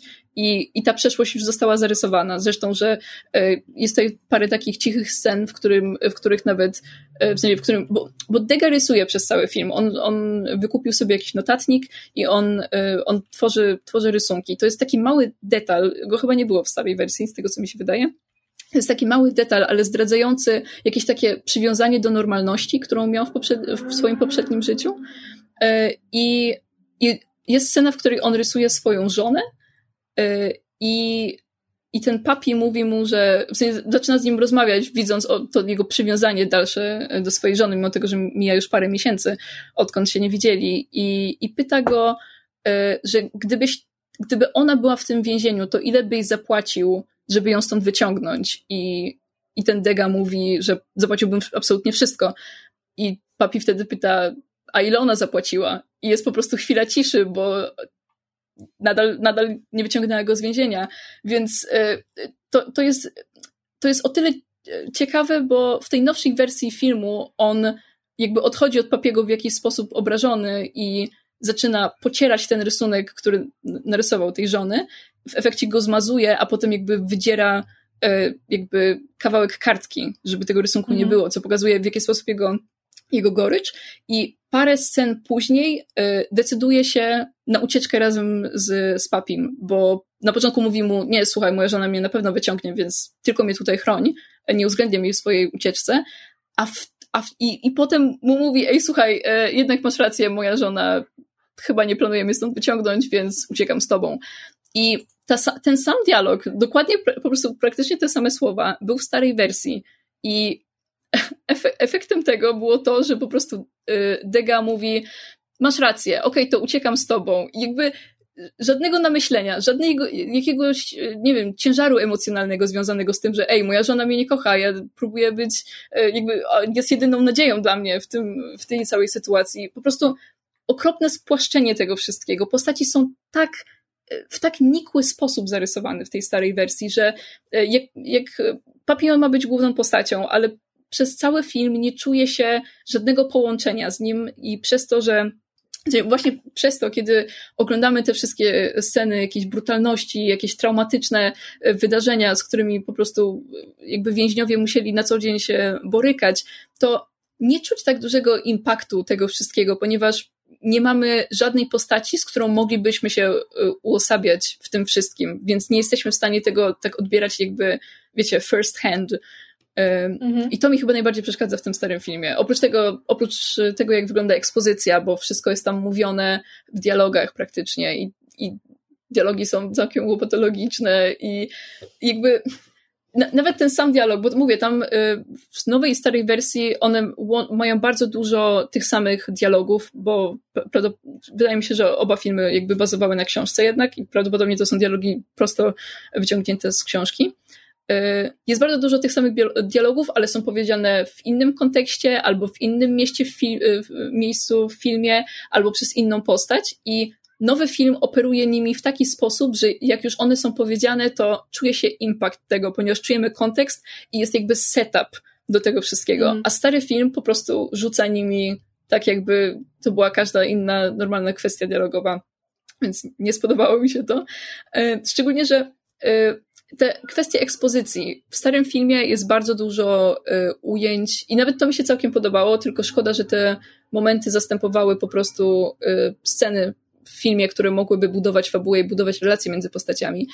Y, ale ten, y, w starym filmie jest bardzo dużo scen krajobrazów, w sensie ujęć na krajobrazy, na okolice, chwilę Rafał, e, na okolice i na, e, na to, jak, jak inni ludzie żyją w tej Gujanie francuskiej, co było całkiem, co było całkiem spoko do zobaczenia. Ale mówię, film traci właśnie przez to, że ten film się głównie skupia na czymś takim i bardzo, bardzo zmniejsza to, co, co widz rzeczywiście powinien, na, na czym powinno mu zależeć w tym filmie, czyli to, że czujemy jakieś powiązanie, jakieś connection z głównym bohaterem i z jego, y, z jego planami i z jego bardzo jakby ciężkim celem po prostu ucieczki z Gujany, z której nie da się uciec, y, zdaniem wielu. I niestety to wychodzi dość płasko. Skończę o tym mówić, ale widziałam, że Rafał ma pytanie. E, nie pytanie, tylko po prostu komentarz do tego, co wtedy mówiłaś, bo Aha. mówiłaś, że sporo, sporo widoczków i tak dalej, ale to też trzeba spojrzeć na to z perspektywy widza w 73 roku. Tam mm -hmm. chcieli też pokazać Gujanę francuską, która dla normalnego widza w USA, w Europie, no te widoki były też czymś nie, niesłychanym. Mhm. I po prostu też ten vibe przygodowy mógł, mógł też właśnie oglądają te dżungle, te widoki, to, to wszystko. No także my teraz w obecnym jakby świecie, no spodziewamy się czegoś więcej po filmach, ale wtedy to były wy, też wyżyny kin, kinematografii. Po mhm. prostu jeszcze nie doszli do tego momentu, w jakim kinematografia teraz jest. Teraz wiesz, na wyciągnięcie ręki w internecie mamy wszelkie możliwe widoczki, a tam mhm. to było, wiesz, no coś niesłychanego, tak, że widzimy te, te dżungle, widzimy te, te warunki i to, i to był, wiesz, no, film w kolorze. Mhm. I Plus... ja, ja też, jak mówisz, że nie, nie było, a, może nie było aż tyle tych relacji między postaciami, ale ja pamiętam, wiesz, ja to oglądałem wiele lat temu, ale pamiętam tam, jak oni się przytulali, jak ten jeden wyszedł z izolatki, jak on tam musiał te robaki jeść, to, to dla mhm. mnie, ja, ja wtedy miałem kilka, kilka do, nie wiem, około dziesięciu lat chyba i to na mnie bardzo duże wrażenie wywarło, właśnie do tego stopnia, że ja pamiętam to do dzisiaj. Mhm. I powiem Więc... ci, że te, te dwie sceny to są moje ulubione sceny z tego starego filmu, bo one rzeczywiście były dobre i sekwencja w izolatce w obu filmach była na bardzo wysokim poziomie i w starym powiedziałabym, że nawet troszeczkę wyższym niż w tym nowym. Więc, więc... Ale jeszcze jeśli chodzi o ten jakby kąt y, przygodowy, to trzeba pamiętać jakby, że jest bardzo wydaje mi się, że jest bardzo wiele filmów, które mimo ciężaru tematu mają właśnie takie podejście, jakby jak się pomyśli o filmach typu Wielka Ucieczka albo Most na rzece Kwai, no to jakby to są filmy właśnie o trudnościach jakby wojny albo życia w, mhm. w niewoli, czy właśnie próby ucieczki, które mają takie zacięcie, to jest trochę jak Masz, w sensie ten serial, A, tak, ten tak. stary serial Masz, który mhm. jakby opowiada o tragedii wojny, ale poprzez jakby bardzo specyficzne ujęcie i, i, i przez jednak taki właśnie e, trochę czarno, czarnokomediowe ujęcie i wydaje mi się, że być może ta wersja z, z lat 70. ze względu na to właśnie w jakim okresie powstawała i jaką miała ze sobą spuściznę w tego typu tematyce, to po prostu twórcy poszli w takim w taki kąt na zasadzie, no tak, to jest straszne, ale jakby nie zapominajmy, że, że trzeba się trzymać tych jasnych stron i że trzeba myśleć o ucieczce, a mam wrażenie, że właśnie teraz ten taki, wiesz, poważny, mhm. ciężki dramat, e, już abstrahując od film Oscarowy, to jest, to jest coś, co bardzo um, bardzo łatwo jest na, na, na, tej podstawie zebrać dobre recenzje. Mhm. I to niekoniecznie jest główny powód kręcenia filmów w taki, a nie inny sposób, bo jakby po prostu są reżyserowie, są artyści, którzy chcą kręcić poważne dramaty i właśnie historie ludzi, to jest to, co ich kręci, ale mhm. wydaje mi się, że to też mogło mieć wpływ. Myślę, y, to jest ciekawe, co powiedziałaś o, o zbieraniu recenzji, bo ta nowsza wersja y, była słabo oceniana, y, a ta stara została uznana za, za w jakiś sposób klasyk. E, mimo tego, że zebrałam też jakby parę opinii na temat tego, co, e, co mówili e, co mówili jacyś tacy więksi krytycy, no, ich nazwisk nie znam, ale, ale zakładam, że są całkiem istotni. I zacytuję w sumie może jednego, albo nie, w sumie dwóch, bo to, co Rafał powiedział, ktoś napisał, że that movie, nie, sorry, it's a lot easier to admire than to enjoy, że i, i zgadzam Łatwiej jest podziwiać tak, niż się nim cieszyć, tak, znaczy niż czerpać przyjemność. Tak, i zgadzam się z tym, ale y, jak, jak, wspomniałaś o Maszu, jeszcze mi się y, skojarzyło, bo y, wydaje mi się, że Masz świadomie robi te sceny, y, które są trochę zabawne, a mimo tego dzieją tak, się podczas wojny. To serial no właśnie, rozmyślnie tak. kreowany w ten sposób. A, a ta wersja y, Papillona z 73 ma momenty, które wydają mi się po prostu w jakiś sposób nie na miejscu, bo y, one mają być przedstawiane jako tak się działo w kolonii karnej i to było okropne, a, a, mają jakieś humorystyczne zabarwienie. Był moment, w którym kazali podczas pracy, yy, tam strażnik strzelił do jakiegoś krokodyla, czy coś w tym stylu i kazał yy, Papillonowi i Dega tego krokodyla przynieść, żeby po prostu pobrać z niego skórę i w ogóle. Ale okazało się, że ten krokodyl jeszcze żyje i że nadal chce ich ugryźć i była chyba czterominutowa albo coś koło tego sekwencja, w której oni próbują złapać tego krokodyla, ale nie mogą, bo cały czas się przewracają w błocie i mówią, ej dobra, ty idź od lewej strony, a ja pójdę od prawej. I to, to mi się wydawało tak absolutnie niepotrzebne. Y, nawet jeśli ta scena miała pokazać jakieś budowanie relacji między, między tymi postaciami, że po prostu razem są w tej niedoli czy coś w tym stylu, to był po prostu, to była scena, która mi się wydawała wyciągnięta z jakiegoś sketchu humorystycznego, czy coś w tym stylu. Nie, nie poczułam tego. Albo moment, jak łapią motyle i, i łapanie motyli też było jedną z pracy w tej kolonii karnej, e, żeby po prostu sprzedawać ją jakby kupcom i jakby, no, basically, no, wspieranie motyli. E, ale nie wiem, dlaczego podłożyli taką, wiecie, bajeczną muzykę na flecie w tle i zrobili z tego jakąś taką dziwną sielankę. Może, może źle to interpretuję, znaczy, bo, w porównaniu do ciężkiej pracy to była sielanka dla nich. Znaczy, ale to, to, jedno, a druga rzecz, która mi przyszła do głowy, jak opisywałaś tę walkę z krokodylem, to było na zasadzie pokazanie jakby absurdu, to znaczy jakby pokazanie absurdu właśnie jakby mhm. pracy przymusowej i takiego bardzo specyficznego życia, gdzie z jednej strony jesteś e, uwięziony i zdany na łaskę i niełaskę e, strażników, bez żadnych perspektyw, no jakby nic tylko leżeć i płakać i umrzeć z tej rozpaczy, mhm. a potem każą ci w błocie siłować się z krokodylem i jakby właśnie ten taki absurd, inherentny absurd, który w tym dżemie, to też jest coś, co mi się mocno kojarzy z Maszem, czyli właśnie to taki absurd też wojny, która mimo wszystko no jest, jest strasznie poważnym tematem i no, no, ludzie tam umierali i się zabijali, a mhm. jednak jest tym absurd. Wojna jest wojna i to, co się na niej potrafi dziać i, i sytuacje, w jakich ludzie znajdują, potrafią być absurdalne. Mhm. Rozumiem to, ale nadal wydaje mi się, że ten stary film był bardzo y, doceniany za. Kurczę, nie pamiętam dokładnego cytatu, ale y, coś o tym, że to pokazuje, jakby wiecie, siłę y, człowieka, w sensie taką psychiczną i takiej potrzeby hard, ucieczki. Hard ducha, tak, tak, hard ducha i tym podobne. I wydaje mi się, że takie sceny mm, i po prostu sceny, w których postaci zupełnie nie reagują na to, co się dzieje, albo po prostu jakby w starej wersji postaci są bardziej obserwatorami akcji i nie widać, żeby zmieniał się ich charakter e, po tym, co mm. oni widzą, że się dzieje. A w nowej wersji postaci reagują na wszystko i jakby te przemyślenia się jakoś wiecie, narastają, nakładają na siebie, aż w końcu to hmm. powoduje, że postać wybucha w jakimś stopniu. Bo... Mi się wydaje, że ja widzia widziałem zmianę, przecież ten Degas na początku Słuchaj, filmu jest... był, był mhm. właśnie taki hej do przodu, taki ten, a potem to jak go złamała ta izolatka, jakim cieniem człowieka się stał po wyjściu stąd, no w tym starym filmie też to było. Słuchaj, Tylko Deka... owszem, było może rozbite na więcej scen i było to przeplatane tymi absurdami, tymi sielankami, żeby nie zrobić mm. z tego ciężkiego dramatu, bo jednak chcieli lepiej może sprzedać trochę ten film i żeby myślę, więcej ludzi na niego poszło. Myślę, że nie...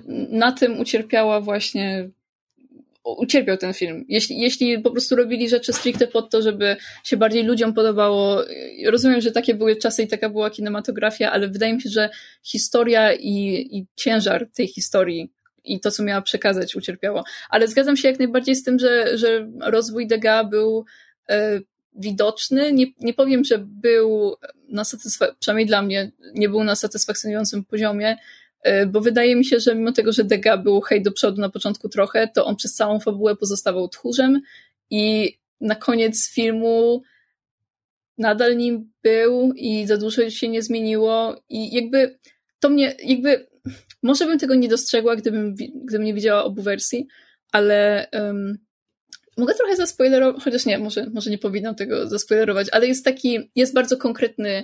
To jest film 73 roku. Wiem, ale, ale, też, ale będę też spoilerować ten, ten nowy, bo e, chciałam porównać po prostu. E, no niby tak, ale zupełnie inaczej przedstawione i, i też inaczej się ten Degas e, zachowywał. E, bo, bo w nowej wersji filmu Degas miał, miał bardzo duży charakter development, jak, da, jak dla mnie. I jakby każda akcja, którą on podejmował w fabule, była uzasadniona tym, co on już widział i jak na to zareagował. I jakby yy, na sam koniec yy, ostatnie słowa postaci w, w tym filmie, w sensie w starej wersji, yy, ostatnie słowa Degas to jest please don't go, you will be killed. I dobra, to zaspoileruję wam, niech, niech mhm. będzie. E, ponieważ papi po prostu chce uciec znowu z wyspy, z której absolutnie nie da się uciec, bo jest na takim wysokim klifie, on, ona się chyba Devil's e, Island nazywa. I proponuje to Dega i Dega mówi, że słuchaj, na początku chciałem, ale w sumie teraz nie chcę e, i proszę nie odchodź, nie skacz z tego ogromnego klifu, bo na pewno umrzesz. Po czym papi skocze, papi skacze i papi przeżywa, a Dega za nim patrzy z jakimś takim żalem, że może on też chciał, ale był tchórzem, więc teraz już nie może i to jest, i to jest jego koniec, to jest dla niego koniec w filmie, a ostatnie słowa Degas w nowej wersji, kiedy on także mu mówi, słuchaj, papi, miałem z tobą uciekać, ale, ale tego nie zrobię, to są I need to stay for the same reason you have to go. I kiedy papi skacze i udaje mu się przeżyć, to Degas razem z nim jakby krzyczy, wiecie, w takim uwolnieniu jakiejś emocji, jakiejś radości temu, że przynajmniej że, że jakby papi ucieknie, e, chciał tego przez całą fabułę i że Degas zostanie, ponieważ jest tak zmienionym człowiekiem przez wszystko, co widział, i, i jakby przez wszystko, czego doświadczył, że po prostu nie czuje się już jak osoba, która może wrócić do tego swojego poprzedniego życia. I jakby mimo tego, że on wie, że już nie może wrócić, to jest szczęśliwy, bo papiemu się mhm. to uda. I jakby i co, cały czas do tego wracam, ale relacja tych postaci w tym filmie jest, jest pogłębiona przez tyle małych scen. Po, po prostu jest mało, mało scen, w których jest tylko jedna z postaci. Zazwyczaj podczas izolatki jest tylko jedna z postaci, a nawet tam y, pojawia się Dega w kontekście y, jakby pomocy za, wiecie, zamkniętych drzwi, y, ponieważ mm. mu coś przynosi. Ale po prostu nie da się, od, od, pewnego momentu fabuły ta ich relacja już nie jest oparta na tym, że okej, okay, ty masz pieniądze, a ja chcę uciec, więc będę cię chronić, tylko jest oparta na tym, że jesteś moim przyjacielem i wiesz, przez co, przez co przeszliśmy, bo byliśmy w tym wszystkim razem, więc nie mogę cię zostawić.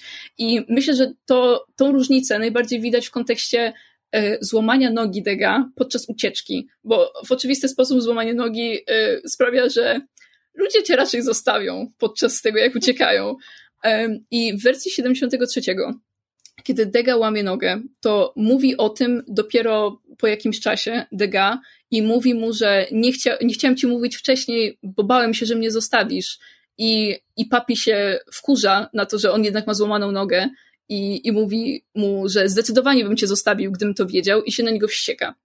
E, a w tej wersji z 2018 roku kiedy Dega łamie nogę, od razu to mówi papiemu, jeśli dobrze pamiętam, ale w bardzo szybkim czasie się okazuje, że on ma złamaną nogę. E, reszta osób, która z nimi już e, jakby uciekała, się wkurza i mówi zostaw, zostaw Dega, bo on nam popsuje ucieczkę i w ogóle, a papi go broni jakby konsekwentnie, mimo tego, że jakby wie, że się kończą pieniądze i że on za chwilę przestanie być istotny w kontekście ich mhm. ucieczki, a mimo tego nadal chce mu pomóc i broni go po prostu, wiecie, własnym życiem, kiedy oczywiste jest, że Dega jest najsłabszym, e, najsłabszym ogniwem. I po prostu e, jakby tam jest scena na łódce, kiedy po prostu łódka jest przeciążona i trzeba kogoś zabić i, i jakby papi nadal broni Dega, co jest jakby zupełnie nie do pomyślenia w kontekście tego, w kontekście starej wersji, bo gdyby była taka sytuacja w starej wersji, to w oczywisty sposób by papi zabił Dega, bo oni się nie przyjaźnili. I, I rozumiem, że potem była scena z izolatką i naprawdę bardzo poruszające, było mega poruszające to, jak, jak on wychodzi i, i Dega po prostu go obejmuje i, i mówi, że Boże, na twoim miejscu to, e, ponieważ on mu e, jedzenie dodawał do tego, co mhm. normalnie miał dostawać i, i jakby papi e, dowiedzie, strażnicy się o tym dowiedzieli i papi powiedział, w sensie powiedzieli mu, że po prostu musisz powiedzieć, kto to zrobił i wtedy tamta osoba zostanie ukarana, a ty po prostu będziesz dalej siedzieć w izolatce. I, i papi tego nie robił, mimo tego, że obniżyli mu racje żywnościowe i zakryli mu, w sensie y, zrobili po prostu ciemność w izolatce, przez co po prostu zaczął absolutnie wariować. I w obu wersjach papi nie powiedział, że to Dega zrobił, ale w tej starej wersji nie czuć do końca, dlaczego on by miał tego nie mówić, bo bo nie do końca czuć, że oni się lubili. Tam jest dużo, może nie też rywalizacji, ale jakiegoś takiego konfliktu interesu, konfliktu charakteru. I w nowej wersji y, ten konflikt charakterów i priorytetów jest, y, jest na początku, ale widać, jak stopniowo po prostu się zmienia to w przyjaźń, w jakąś zależność od siebie. I po prostu lepiej czuć, dlaczego papi nie powiedział o tym, że to był Degas, ponieważ chciał go chronić i wiedział, że on jest od niego słabszy, więc jakby nie może sobie pozwolić na, y, wiecie, na jakąś izolatkę albo egzekucję czy coś w tym stylu, więc po prostu bierze to na siebie. Co tam, Rafał? W starym, w starym filmie to generalnie w tamtych latach też to było oczywiste, że się nie donosi i nie, nie trzeba było może aż tak zarysowywać tego, że miał powód, bo się przyjaźnili, żeby nie donieść na niego. Mm, no wiesz co, kiedy film jest w dużym, jakby, kiedy relacja dwóch postaci w całym filmie jest jego w jakiś sposób główną osią i te postaci się na różnych etapach jakby ścieżki znowu spotykają, nawet po jakiejś ucieczce albo właśnie po odsiadce w izolatce i i ta przyjaźń jest cały czas podkreślana, bo stara wersja, y, stara wersja filmu ona próbuje, w sensie próbuje, ona daje dowody na to, że oni się lubią, bo się, e, bo się przytulają, bo jedzą razem, w sensie przytulają, no, taki uścisk po prostu, jak się mhm. nie widzieli od dawna, e, że na koniec filmu tak jakby mieszkają razem, przynajmniej spędzają z sobą mnóstwo czasu, ale ale tego absolutnie nie czuć uzasadnienia do tego, bo mamy też Papiego, który jest tak słabo zarysowaną postacią w, w tej starej wersji filmu. Nie jest praktycznie w ogóle mowa o jego backstory i, i w kontekście nowszej wersji, w której na początku widzimy, jak, jak wyglądało jego jakby poprzednie życie e, i widzimy, co stracił i do czego chce uciekać ponownie, to w starej wersji tego nie ma. Jego jedyną motywacją to, że chce jest to, że chce uciec i tutaj jest dobry cytat e, jakiegoś krytyka, który powiedział, że you know something has gone wrong when you, when you want the hero to escape simply so that the movie can be over. I to jest bardzo akuratne, bo my jakby mamy jakąś, wiemy, że on chce uciec, bo tam jest okropnie i wiemy, że ucieka do lepszego świata, ale to jest jego jedyna motywacja. I nawet jak mają, ponieważ w, w, w trakcie izolatki e, papi ma e, jakby, mm, Jezu, jak to się mówi? E, no ma takie koszmary o mamy, coś w tym stylu. Mhm. I tam jest, i, myśl, i myślałam, że to jest idealna scena na pokazanie jego przeszłości, albo jakichś majaków na temat tego, co stracił i coś w tym stylu.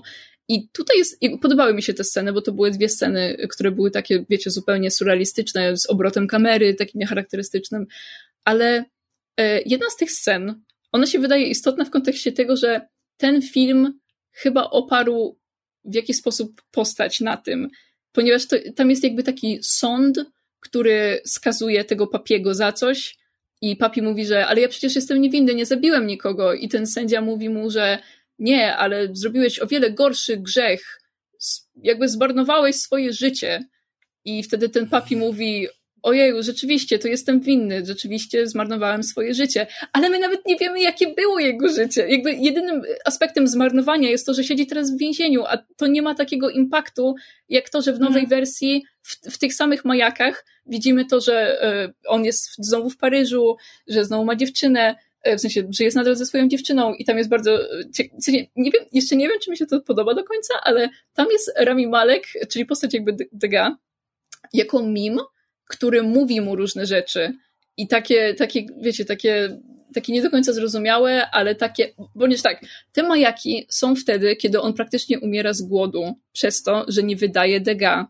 I w starej wersji to nie ma żadnego znaczenia, że te majaki są w tym miejscu, ale w tej nowej wersji fakt, że Degas pojawia się w jego, w tych majakach, to daje taki vibe, że on się waha, czy w końcu powiedzieć i przeżyć, czy umrzeć i jakby kryć mu tyłek. I dlatego mm -hmm. to miało podwójnie mocny po prostu impact, a w starej wersji tego nie było. Um, tak samo, no, tak jak już mówiłam o tej scenie złama, ze złamaną nogą, albo, o nie, chwila, powiem jeszcze jedną, jedną rzecz, bo E, sorry, że tak, ale po prostu mam tyle rzeczy do powiedzenia o tym mhm. filmie. E, jest, jest... Znaczy ja jestem zachwycona, ciebie wystarczy nakręcić i puszczać. Tak, Słuchaj, ja mogę... Ciężko dyskutować z tobą o filmie po prostu. Nie, no weź, Rafał. Ale bym, nie, chciałabym...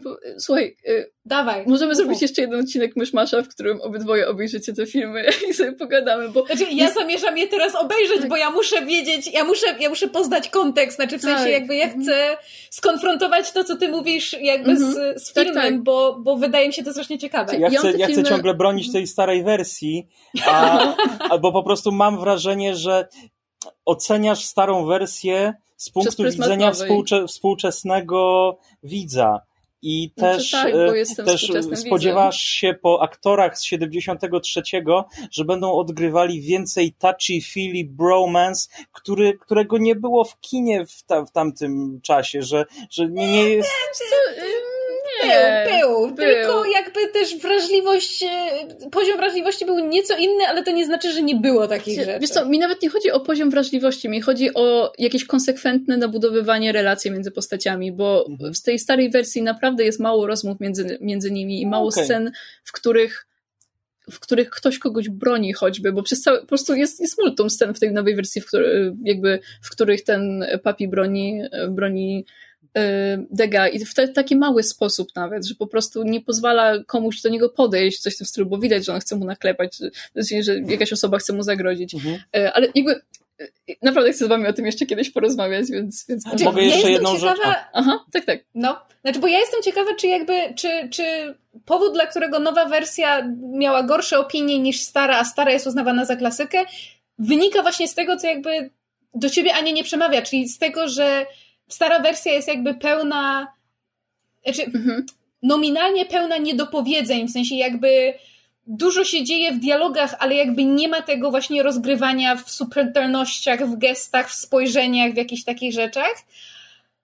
I może mhm. ludzie traktują tę nowszą wersję jako zbyt właśnie łopatologiczną, na zasadzie, że że za bardzo pociśnięto te wątki na zasadzie, no dobra, już nie musicie nam pokazywać, że oni się polubili i że się będą bronić, bo we got it, it's to, fine, you can stop. Wydaje mi się, że to, podtrzymywanie y, i jakby pokazywanie tej siły, tej przyjaźni działa dobrze na fabułę, bo to uzasadnia decyzję postaci po prostu.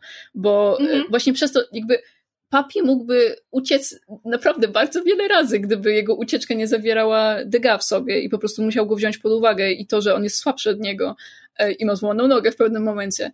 Więc y, gdyby tego nie było w nowej wersji, gdyby nie było pokazywane, że tak, on go tak, y, oni są przyjaciółmi i w ogóle znają się i, i po prostu przeszli razem przez bardzo wiele rzeczy, to bym to bym nie zrozumiała, dlaczego papi zdecydował się na przykład go nie wyrzucić z tej łodzi, bo, bo, bo mm. choć, wiesz, trudno też powiedzieć, czy jakby na przykład zostało usunięte parę scen, w których oni oni się po prostu bronią, czy coś w tym stylu, to czy, to czy nadal by to ucierpiało? Trudno powiedzieć, bo jakby, no, musiałabym zobaczyć ten film bez tych paru scen, ale wydaje mi się, że jakby sam, sam ten, e, ten Charlie, Charlie Hunnam w jakimś wywiadzie powiedział, że e, we needed a love story w kontekście tego filmu i, mm. i, i tak jak Rafał powiedział, bromance, myślę, że to jest w jakiś sposób akuratne, e, niekoniecznie w jakiś taki pogłębiony sposób, ale po prostu ta przyjaźń jest tak głęboka, że gdyby to był film o kobiecie i mężczyźnie, e, którzy są w sobie, wiecie, zakochani, to widza by zupełnie nie, nie dziwiło,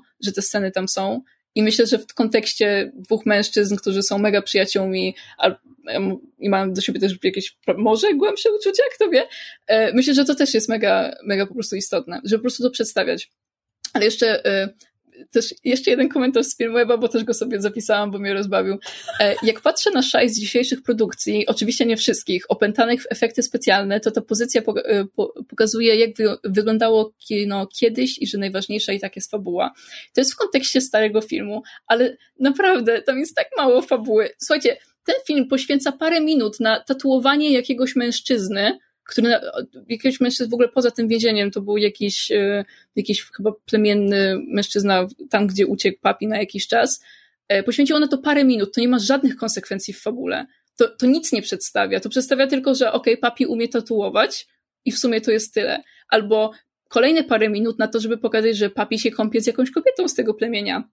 I to też nic nie daje, bo to też nie ma żadnych konsekwencji w fabule. I ja zamiast tych dwóch scen chciałabym na przykład jakąś rozmowę między nim a Dega, która by pogłębiała to, że są przyjaciółmi i która by uzasadniała, że ich rozstanie na końcu było tak bolesne, bo myślę, że to było całkiem jakby istotne w tym kontekście. E, mam jeszcze parę rzeczy na ten temat, ale będę się streszczać. E, tak na zakończenie. Jakby... Zdążymy jeszcze te gikowskie korzenie? Tak, właśnie, no przepraszam, mówiłam, że mogę nieskończoność o tym mówić. E, jakby... Ja jestem zachwycona. Tak, jakby, kurczę, też czuję, że może widzowie widzieli tą starą wersję i przez cały, wiecie, przez cały mój wywód mają takie, nie, starsza wersja jest o wiele lepsza, o czym ty gadasz. O, spokojnie, ale... jeżeli mają coś do powiedzenia, usłyszysz o tym w komentarzach. O, świetnie, zostanę zjechana w komentarzach za lubienie tej nowszej wersji. E, ale, ale to jeszcze, żeby tak dobić gwóźdź do swojej trumny, e, to, to chcę powiedzieć o, o ostatnich słowach Papiego w tym filmie, bo myślę, że fakt, że one były na samym końcu, bo wiecie, ostatnie słowa to jest zawsze coś bardzo istotnego i to ma dać taki wydźwięk i takie, wiecie, takie, o, poczułem ten film właśnie przez te słowa. E, one się bardzo różnią od siebie, z tej starej wersji od tej nowej i myślę, że to w dobry sposób definiuje, o czym ten film miał być, w jakiś sposób, ponieważ w starej wersji ostatnie słowa Papiego to Hey bastards, I'm still here. A w nowej wersji e, to, to są słowa Moja historia to historia wielu innych mężczyzn. I, I to bardzo pokazuje, ponieważ jakby Papi w starej wersji filmu, on jest nastawiony na ucieczkę, on chce po prostu uciec. On, on wie, że strażnicy są źli, że więzienie jest ciężkie, że ludzie są tam okropnie traktowani, i jest na tyle pewny siebie, żeby to wszystko wykonać i jest po prostu tak silnym człowiekiem i po prostu jest zupełnie niezłamany. Tak jak Degas się łamie wielokrotnie mm. podczas tego filmu, to on jest właśnie tą taką siłą napędową, która nawet przeżyje izolatkę. i że i po prostu, ile on tam chyba pięć lat izolatki siedział i nawet to go nie złamało, bo był tak mocny w swoim postanowieniu i to jest, to jest fajne, tylko ja bym chciała zobaczyć, bo wiecie, to jest, to jest wisienka na torcie, którego nie ma moim zdaniem w tym kontekście, bo jego charakter w ogóle nie jest zbudowany. Film oczekuje, że będziemy się angażować w główną postać, ale mało co o niej wiemy. Nie, jest po prostu, nie jest narzędziem do uosabiania się z kimś w tym fabule, w tej fabule, a, a wydaje mi się, że ten papi w nowej wersji jest o wiele i, i też Dega, bo ja chyba się bardziej z Dega y, uosabiałam niż, niż z papim, bo sorry, nie umiem się bić i nie jestem świetnym złodziejem. Um, więc tak, i jakby fakt, że ten nowszy film y, miał to zdanie, moja historia to y, historia wielu innych mężczyzn, to pokazało jakiś taki, taki większy kontekst, takie, że mnóstwo ludzi było w tej Gujanie francuskiej i naprawdę niewielu z nich uciekło. I ci, którzy uciekli i zdołali opowiedzieć swoją historię, to jest naprawdę ułamek tego wszystkiego, co, co tam było. I, I, jakby i film po prostu chce zwrócić uwagę na to, ej, warunki tam były okropne, super traumatyczne rzeczy się tam działy. I niektóre, niektóre osoby zdołały to przeżyć, ale są zmienione jakby przez to w jakiś sposób. A ta stara wersja była bardziej pokazana taka, jej, uciekłem i, i to było świetne i najbardziej epicka. Ja wam pokażę! Tak, właśnie najbardziej epicka ucieczka i, i może właśnie przez to mi się nie podobało, bo po prostu wolałam ten pogłębiony pogłębiony wydźwięk filmu, ale też rozumiem, jeśli ktoś uzna, że nowsza wersja filmu jest robiona właśnie jakby, nie wiem, pod Oscara i że właśnie miała być taka smutna specjalnie i że przez to tam było tak mało scen, jakichś takich bardziej radosnych, bo to jest fakt, że ja musiałam przerwać ten film w pewnym momencie, bo był po prostu tak absolutnie ciężki. Y, to było na scenie egzekucji, która też się mega różniła w starym filmie. W starym filmie egzekucja była na samym początku, w sensie przy przyjeździe do tej e, kolonii karnej e, i po prostu ścinany był losowy gościu, a w nowej wersji filmu e, egzekucja się działa praktycznie w połowie i gościem, który był ścinany, w sensie na, na gilotynie, był ten żulot, którego poznaliśmy na początku.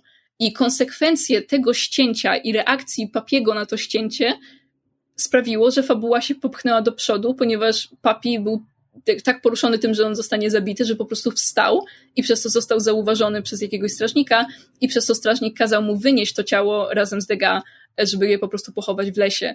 I konsekwencje tej akcji miały wpływ na całą fabułę. A egzekucja mhm. w starej wersji filmu miała tylko ci pokazać, tu jest okropnie i umrzesz, jeśli zrobisz coś źle. I jakby, i to też jest istotne, żeby to pokazać, ale wydaje mi się, że nie wykorzystali potencjału czegoś tak istotnego jak egzekucja, szczególnie, że egzekucja się wydarzyła tylko raz w filmie, w całym filmie, w obu wersjach. W sensie by, ludzie strzelali tam do ludzi i inni ludzie umierali, ale, ale nie było tak tego czuć. I w efekcie przez to, że ta nowsza wersja jest o wiele cięższa, to, a właśnie, bo ta egzekucja, jakby moment pierwszej ucieczki y, Papiego dzieje się mniej więcej właśnie tam w połowie filmu. I i to jest śmieszne, bo w tym starym filmie ona też się dzieje dokładnie w podobnym momencie, tylko że e, w tym momencie, jak oglądamy stary film, to czujemy, że minęło może 10-15 minut, odkąd zaczęliśmy to oglądać, a w nowej wersji minęły chyba dwie godziny, bo to jest po prostu tak ciężkie i jest tyle informacji mm. i, i takiego obciążenia psychicznego, że już chcesz kończyć ten film, już masz nadzieję, że minęło już to dwie i pół godziny, e, ale nie minęło. Więc, więc tak, chyba, chyba to zakończę jakimś takim, że, yy, że ten film musi ze mną jeszcze trochę posiedzieć i może obejrzę jeszcze raz tą starą wersję, bo widziałam dwa razy. Ja mam takie pytanie. Tak? Mhm. Bo ja jestem bardzo, bardzo ciekawa, w jakiej kolejności ty je obejrzałaś? A więc tak, oglądałam e, pierwsze 48 minut nowej wersji, potem zrobiłam sobie przerwę na dwa tygodnie, bo ten film był bardzo ciężki, nie chciałam go oglądać dalej. Po prostu bałam się, co się stanie z, post- z postaciami, bo byłam mega do nich przywiązana, a widziałam, że po prostu dzieje się coś okropnego i że Dega jest zupełnie straumatyzowany i to była w ogóle piękna scena, jak oni niosą zwłoki tego mężczyzny, w sensie tego żulota i, i po prostu krew z jego ściętej szyi jest po prostu jakby oparty, w sensie cały, cała jego szyja ścięta jest oparta o dega i on cały spływa krwią przez to. I, i jakby w tym momencie papi mu mówi, że słuchaj, to jest tylko ciało, to kiedyś był człowiek, ale już nie jest, nie myśl o tym. I on go próbuje uspokoić, ale papi się po prostu załamuje, nie papi, dega się załamuje, bo on nigdy nie miał martwego człowieka w rękach nie miał tyle krwi na sobie i, i to jest bardzo, nawet, ta, nawet takie rzeczy, nawet jakieś pojedyncze zdania bardzo budowały tą relację. W każdym razie, wtedy przestałam oglądać, bo stwierdziłam, Boże, zaraz coś okropnego się stanie, I don't want this. E, minęły tam dwa tygodnie, czy trzy tygodnie. E, potem skończyłam oglądać e, do końca tą nową wersję. Potem, jakby mówię potem, ale to wszystko się działo wczoraj. E, potem obejrzałam starą wersję, potem obejrzałam jeszcze raz pierwsze 48 minut nowej wersji i dzisiaj przed nagrywaniem obejrzałam sobie pierwsze 15 minut starej wersji, bo, bo byłam zasta- jakby myślałam o tej ekspozycji, o tym, że, że miałam zapisane, bo robiłam sobie notatki do tego, e, że miałam zapisane, że ekspozycja głównie jest w dialogach robiona, ale to nieprawda. Ekspozycja jest, jest robiona też wizualnie, tylko nie, powiedziałabym, że nie w taki umiejętny sposób jak w tej nowszej wersji, bo w nowszej wersji mm. ktoś coś mówi w dialogu na przykład, ale ujęcia nie są na osoby, które rozmawiają, tylko na no na przykład rozmawiają o Degas i mówią o tym, że jest, że jest bogaty. W starej wersji oni po prostu rozmawiają, jest ujęcie na, na nich, a potem na Degas i tyle. I masz po prostu informację, Degas jest bogaty. Ale w starej, ale w nowej wersji Julot mówi, mówi właśnie papiemu, że ej, jakby on jest bogaty i w ogóle, oni są w trakcie jakiegoś badania takiego lekarskiego i Julot mu się trochę narzuca, w sensie on stoi za nim i tak mu to trochę mówi przez ramię i papi nawet o to nie pyta do końca, ale ujęcie jest na, ujęcie jest na Degas, który jest właśnie badany i pyta, czy może, czy może porozmawiać z jakby przełożonym tego lekarza i, i wiesz, jakby od, to, i, i, widać jego zachowanie, widać, że on jest taki proper i że on się zachowuje jak po prostu mężczyzna, który ma pieniądze i zawsze żył w takich warunkach, sensie w takich bogatszych sferach i, i to, to ci mówi, to ci daje dodatkowe informacje na temat tej postaci. Nie dostajesz tylko informacji, że on jest bogaty, tylko dostajesz też potwierdzenie wizualne tego, że on rzeczywiście jest taki, jak inni mówią. I po prostu bardzo mi się to podobało. Więc tak, myślę, że obejrzę jeszcze raz starą wersję, może trochę mniej krytycznym okiem, może po prostu to krytyczne oko było przez to, że ta nowa wersja mi się po prostu bardzo podobała i widząc dokładnie te same sceny z tym samym dialogiem, przedstawione w zupełnie inny sposób, moim zdaniem o wiele bardziej mm. umiejętny, może to mi po prostu dało takie uczucie, że, że nie rozumiem, dlaczego ludziom się podoba ta stara wersja, kiedy jest ta nowsza i jest, jest jakby lepiej wykorzystuje postaci i lepiej wykorzystuje tą historię. Znaczy, weź pod uwagę jeszcze to. Kręcąc nową wersję, wzięli na warsztat stary film, który już był klasykiem i był świetnym filmem opartym na świetnej historii i sobie pomyśleli, co bym tu ulepszył, co bym tu dodał. To jest mhm. jakby upgrade'owana wersja, tak jak ty swoje rysunki bierzesz na warsztat sprzed paru lat i je mhm. poprawiasz, no to wiadomo, że obecnej tobie będzie się podobał bardziej nowy rysunek, co nie znaczy, że ten stary był słaby, bo ty naprawdę, jakbyś obejrzała tylko stary film i miała go omówić bez porównania z tym nowym, to miałabyś zupełnie, może nie zupełnie, ale miałabyś lepszą opinię na jego temat, mam wrażenie, mm -hmm. niż jeżeli masz właśnie takie bezpośrednie porównanie, tym bardziej, że nową wersję obejrzałaś przed starą i już mhm. patrzyłaś bardziej krytycznym wzrokiem na to. Y, zgadzam się z tym, ale biorąc pod uwagę, że y, jest jeszcze source material do obu tych filmów i jest to książka, y, i oba filmy wybierały fakty z tej książki, które chcieli ująć, bo filmy nie są absolutnie takie same i, i różnią się niektórymi scenami. Niektóre są bardzo questionable, ale są, jakby są w książce.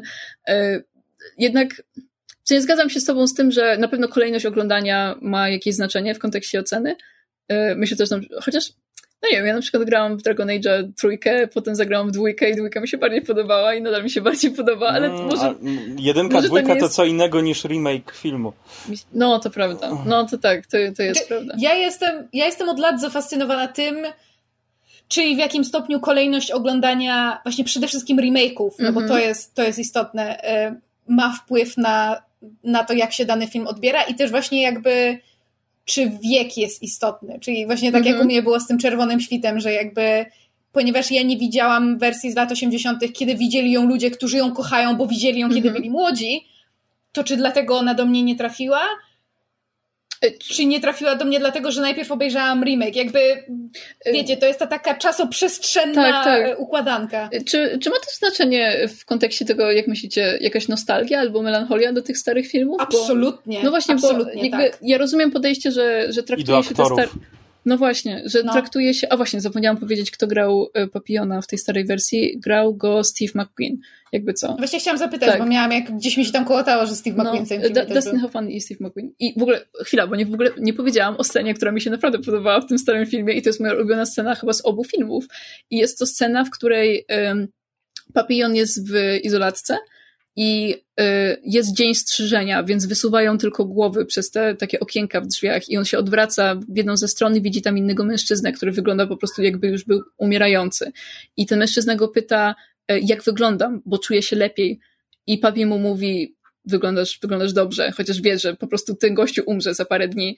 I potem jest kolejna scena, jakby przywołanie tej sceny strzyżenia, w której on wysuwa głowę, patrzy w bok, tam tego mężczyzny już tam nie ma. I potem jest trzeci raz przywołana ta scena, w której wysuwa głowę, patrzy w bok, jest tam jakiś mężczyzna i, i papi go pyta, jak wyglądam, bo czuje się lepiej. Nie wiem, czy powiedział, czuje się lepiej, ale zapytał go, jak wygląda, i ten mężczyzna powiedział mu, że wyglądasz dobrze, a papi wygląda jakby umierał. I to było bardzo fajne, to właśnie pokazało takie jakby konsekwencje jakiejś małej rozmowy, overtime, to mi, to mi się strasznie spodobało.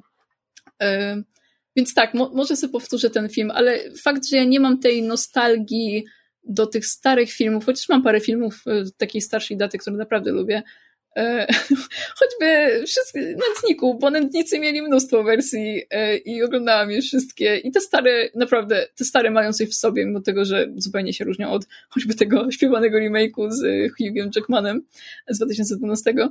E, ale, ale tak, myślę, myślę, że może moja opinia się trochę zmieni, jeśli e, słuchacze mają jakieś swoje pięć groszy do dorzucenia, to chętnie przeczytam komentarz na ten temat. E, I kto wie, może, może jeszcze wrócimy do tego kiedyś. E, O, słuchajcie, w ogóle fajnie byłoby zrobić, jeśli robicie tutaj takie rzeczy w Myszmaszu, jakiś taki odcinek tematyczny, w którym oglądamy właśnie jakiś film i remake tego filmu, tylko każdy z nas ogląda w innej kolejności. Czyli każdy z nas, to byłoby dwie wersje. Tak, zróbmy coś To takiego. Ja nie wiem, czy Krzysiek i Kamil się dadzą na to namówić, ale ja bardzo mogę coś takiego Ja, zrobić. no to jest po prostu ciekawe. No, to okej, dobra, no to fajnie.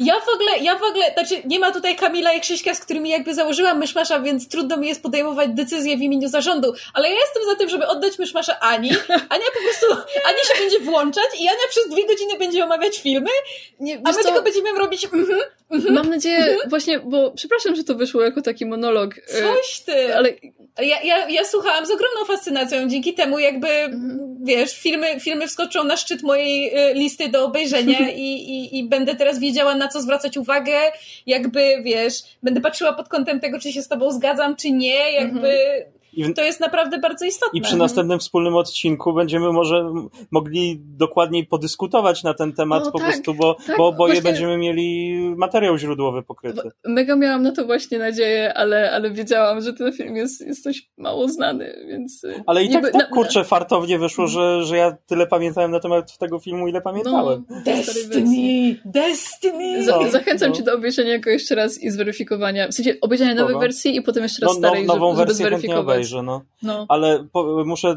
y, jedną rzecz powiedzieć. Y, Nie mam siły już dzisiaj na gikowskie korzenie, Korzenie, może bo nie, nie przewidywałem tyle czasu, a muszę jeszcze parę rzeczy dzisiaj zrobić, a jutro mam ostatni dzień w pracy i dopiero urlop zacznę i jestem na rzęsach, się podpieram w ogóle. Spoko, spoko. Dobrze, słuchajcie, to w takim razie y, ja myślę, że em, zostawimy naszych słuchaczy z takim Och, ten, o nie. niedopowiedzeniem i, i pragnieniem wysłuchania dalej e, kolejnych odcinków Myszmasza z gościnnym udziałem Rafała Jani.